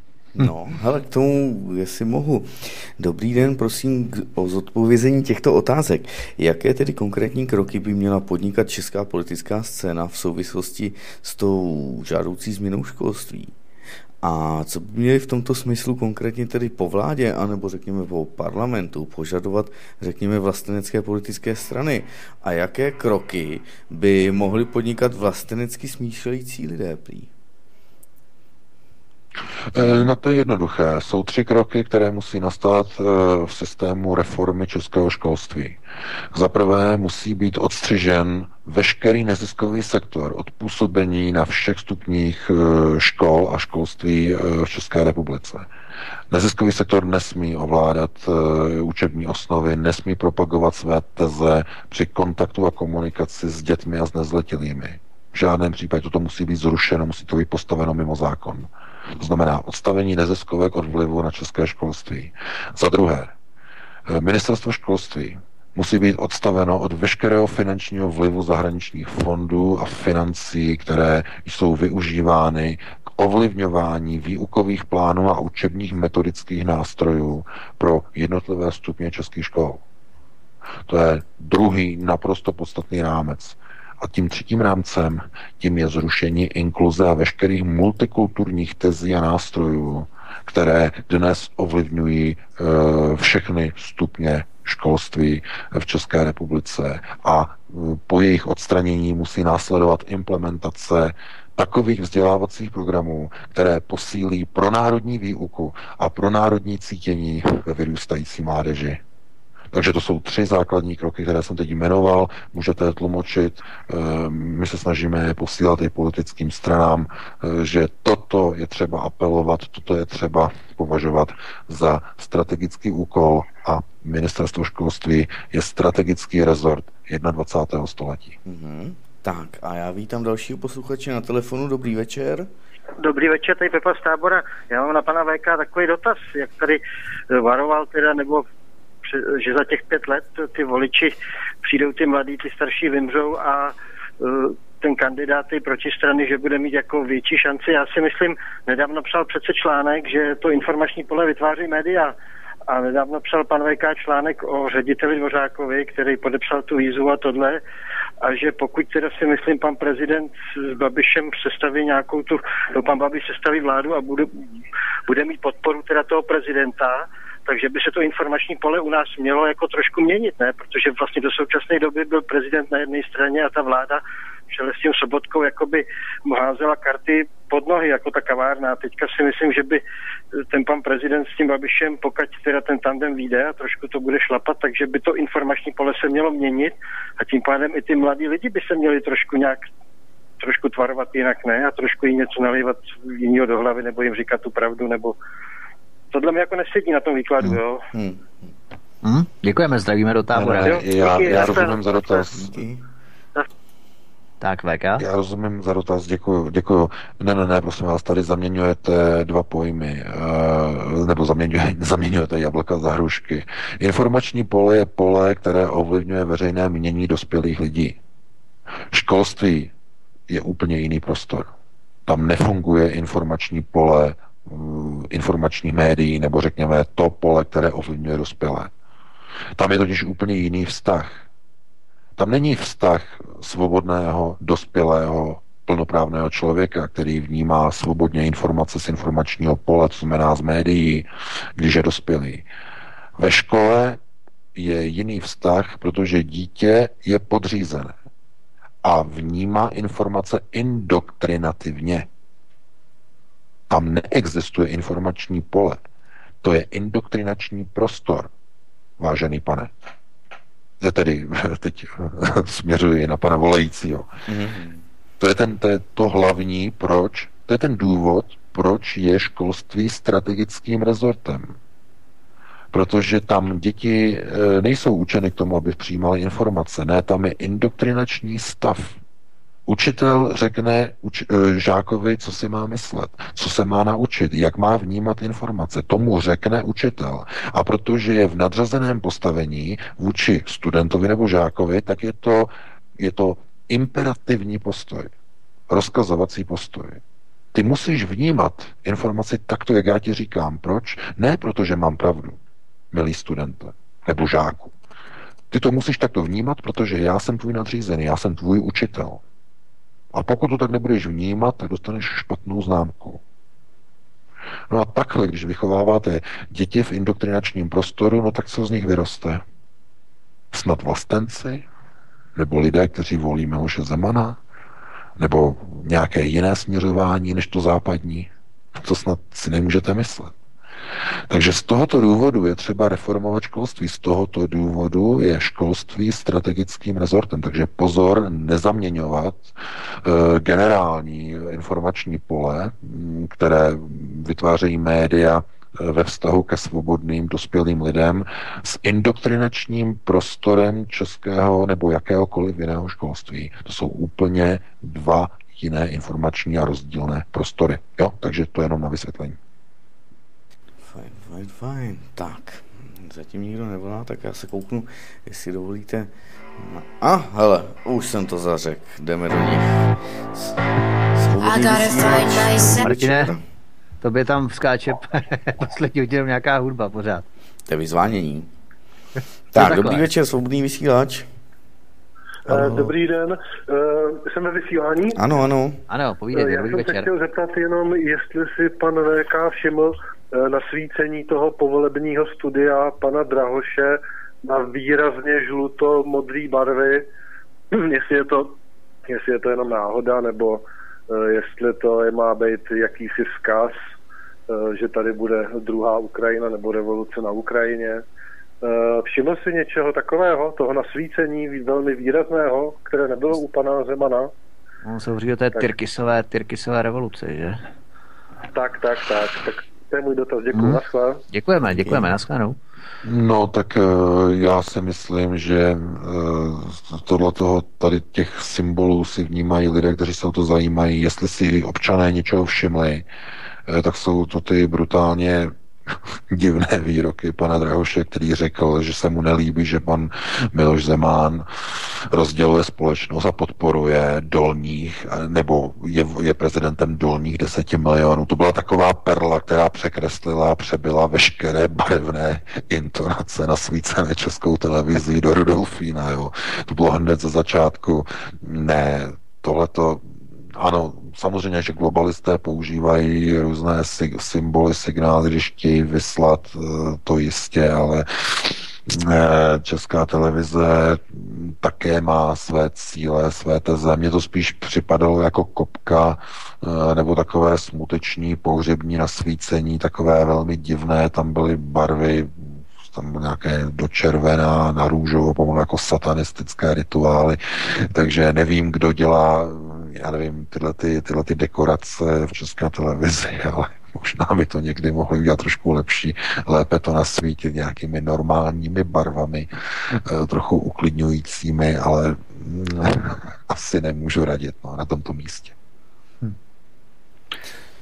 No, ono šlo i v tom Rudolfínu, někdo poznamenával, že to vypadalo jak zednářský znak, že ano, to měřítko s tím úhelníkem a další věci, ale tady posluchač myslel asi ty barvy, to bylo asi tedy volební štáb, počítám to, co myslel pan posluchač, že mělo být nějak žluto, žluto-červeně nebo žluto-modře nasvíceno. No, no.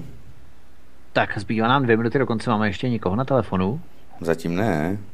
Zatím ne, tak Pokud nikdo nezavolá, tak já nevím, kdo následuje po nás, Martine, asi nebudeme přetahovat. Pavel Hlávka nám dal pět minut. Hele, chtěl jsem... Se... Jo, tady no, důležité. Vlastně, říkám, ano, že má... Tady důležité. Dobrý večer. Chtěl bych se zeptat pana V K, zda má nějaké informace o tom, že v U S A by měli jít před vojenský tribunál Obama, Clintonová, Clinton, Soros a další. Díky.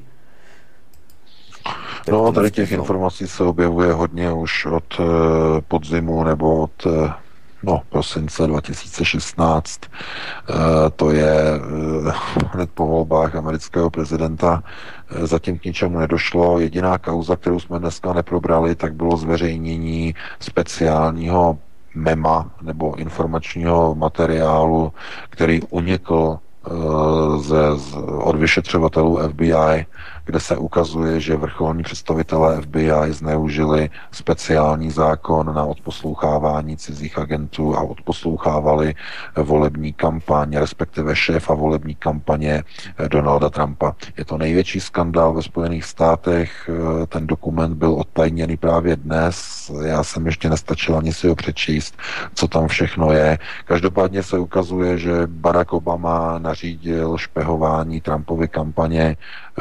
Teď, co z toho bude, nikdo neví, dokonce by to mohlo skončit dokonce i žalobou na Baracka Obamu, na lidi, kteří byli okolo něho, jeho bezpečnostní tým. Uh, ukazuje se, že celá ta fraška s takzvaným ruským vlivem byla zinscenovaná, byla nastrčená proti Trumpovi. Trump toho okamžitě využil, takže to je téma, které jsme dneska vůbec neprobrali, ale probereme určitě příští týden. Určitě, já se jenom vzpomínám na uh, mluvčí Donalda Trumpa těsně po tom, jak byl zvolen v listopadu dva tisíce šestnáct, tak uh, Kellyanne Conwayová, Conwayová, tak uh, ta nevyloučila v podstatě vytvoření zvláštního žalobce proti Clintonové a potom Rudy Giuliani, který byl žhavým kandidátem, tuším, na ministerstvo spravedlnosti, bývalý newyorský starosta, tak ten se taky nechal slyšet, že by Hillary měla stanout před soudem, ve který všichni Američané věří a tak dále. Takže ty, ty, ty příznaky tady byly, nebo ty náznaky tady byly už po volbách, nebo potom, co byl Donald Trump zvolen, že v podstatě oni asi věděli, že byli špehováni, ne, tím Barackem Obamou. Já bych byl tady velmi opatrný, protože uvěznění Hillary Clinton by vyvolalo občanskou válku ve Spojených státech. A je možné, že tohleto právě sledují globalisté, kteří se snaží rozbít Spojené státy, jejich integritu. Mm-hmm. Protože za Hillary Clinton stojí Antifa, veškeré ženské organizace, veškeré neziskové organizace, je napojená na George Soros, to znamená na Doom Rothschild. Pokud by ji obětovali, tak by to bylo to rozhodnutí obou pilířů na nylon. Oni by se dohodli, že ji použijou k tomu, aby rozbili Spojené státy. To je, to je varianta, je to, je to možné, dokonce bych řekl, že to je pravděpodobné, ale v tom případě by potom do toho moc neseděl Donald Trump, protože Donald Trump je, tu roli rozpadu Spojených států má garantovat on. To nemá garantovat zrovna Hillary Clinton, která je velmi zadobře s americkými neokony, mimochodem. Otázka je, jestli neokoni by dovolili, aby byla Hillary Clinton obětována. A jaká by byla reakce proti Trumpovi. Takže to je, to je velká hra patriotů, už to řeknu takhle v uvozovkách, to není jednoduché sáhnout na koně, na koně, hmm. který má za sebou neokony, kriminalizovat ho, co by to potom udělalo s Trumpem, co by to udělalo s lidmi napojený na, nebo s lidmi napojenými na Chabad Lubavič a na Světový židovský kongres Ronalda Laudera, který podporuje Miloše Zemana a který dostal podporu naopak od Miloše Zemana, to znamená, To, to, je, to, je, to je hluboké napojení na Prahu. Miloš Zeman je napojený na Světový židovský kongres Ronalda Laudera, který je základním pilířem, nebo řekněme o něm finančním pilířem onoho systému Rockefeller, a napojení na Hillary Clinton, která je v podstatě pod ochranou neokonů. Pak je tam ta druhá strana, to jsou sionisté, kteří se snaží bojovat proti Světovému židovskému kongresu Ronalda Laudera, oslabovat Donalda Trumpa a posilovat právě neokony okolo Hillary Clinton. Takže ten systém může být nastavený do takové pozice, že bude snaha vyvolat občanskou válku ve Spojených státech, aby tyhle ty dvě skupiny, které stojí po volbách Donalda Trumpa proti sobě, aby se do sebe takzvaně pustili v amerických ulicích, aby destabilizovali americkou unii. Proto zatím tomu nedošlo. Proto Donald Trump si to uvědomil a nepokračoval v té brutální rétorice proti Hillary Clinton po zvolení prezidentem v prosinci dva tisíce šestnáct. Protože by to dovedlo zemi k občanské válce. Ale, jak říkám, všechno je možné, dny se mění, názory se mění, spojenci se stávají nepřáteli a obráceně, takže e, mezi těma dvěma řídícími světovými pilíři na obou stranách Atlantického oceánu e, může dojít k mnoha rozhodnutím, k obětování jednotlivých konňů na globální šachovnici, kdykoliv, ze dne na den, jako obětovali Husního Mubaraka v Egyptě ze dne na den, jako obětovali ze dne na den e, Sadáma Husajna v Iráku, jako obětovali Muammara Kaddáfího poté, co se američtí neokoni s ním udobřeli. E, to všechno se odehrává během několika hodin jako na šachovnici a nelze předpokládat naprosto žádné kroky. Hmm. Takže je možné, že bude obviněna, je možné, že k tomu nebude nikdy připuštěno, nebude to dovoleno. Musíme si počkat do takto velkých, řekněme, kruhů a záležitostí. Teď momentálně nevidíme. Tak, tak máme dvacet dva hodin pět minut. My mm-hmm. se s vámi rozloučíme, vážní posluchači. Takže děkujeme vám, že jste to s námi vydrželi až do konce, za vaše dotazy, za vaši přízeň, za sdílení našeho pořadu i článku Aeronetu na sociální sítě vašim přátelům. A my se s vámi budeme těšit příští pátek od devatenáct hodin znovu v našem pravidelném pátečním vysílání. Zdravím vás, vážení posluchači, od mikrofonu vás zdraví Vítek. Těším se s vámi v pondělí a ve středu od devatenáct hodin klasicky a v pátek, příští pátek také od devatenáct hodin. A zdravím čtenáře Aeronetu, i tebe V K, i tebe Martine. Přeju dobrou noc. Také díky. Stejně tak já se. Stejně tak já se i loučím s vámi ve studiu, s tebou Vítku, se všemi posluchači Svobodného vysílače C S a se všemi čtenáři Aeronetu tečka cé zet. Opět příští týden od devatenáct hodin. Probereme aktuální témata, probereme i vaše telefonické e-mailové dotazy, takže budu se těšit a nyní přeji všem krásnou dobrou noc. A nebo spíš pokračování ve vysílání, omlouváme se, tak to je takový trošku bezohledný dobrou noc. Takže dobrou noc těm, kteří končí. Dobrou, a ne, dobrou noc, jako, jako definitivně, ale dobrou noc, jako ti, kdo jdou spát, anebo pěkný večer, kdo jdou na nějakou pařbu páteční, večerní. Takže no, tak. Pařbu k Pavlovi Hlávkovi teď na takže, meditaci. No, prý Pavel, ne, Jarda, opakovaná společná meditace na egregor slova, slovanství a nemám prý už přetahovat, tak se loučím a mějte se tak krásně. Naslyšenou. Hezký večer.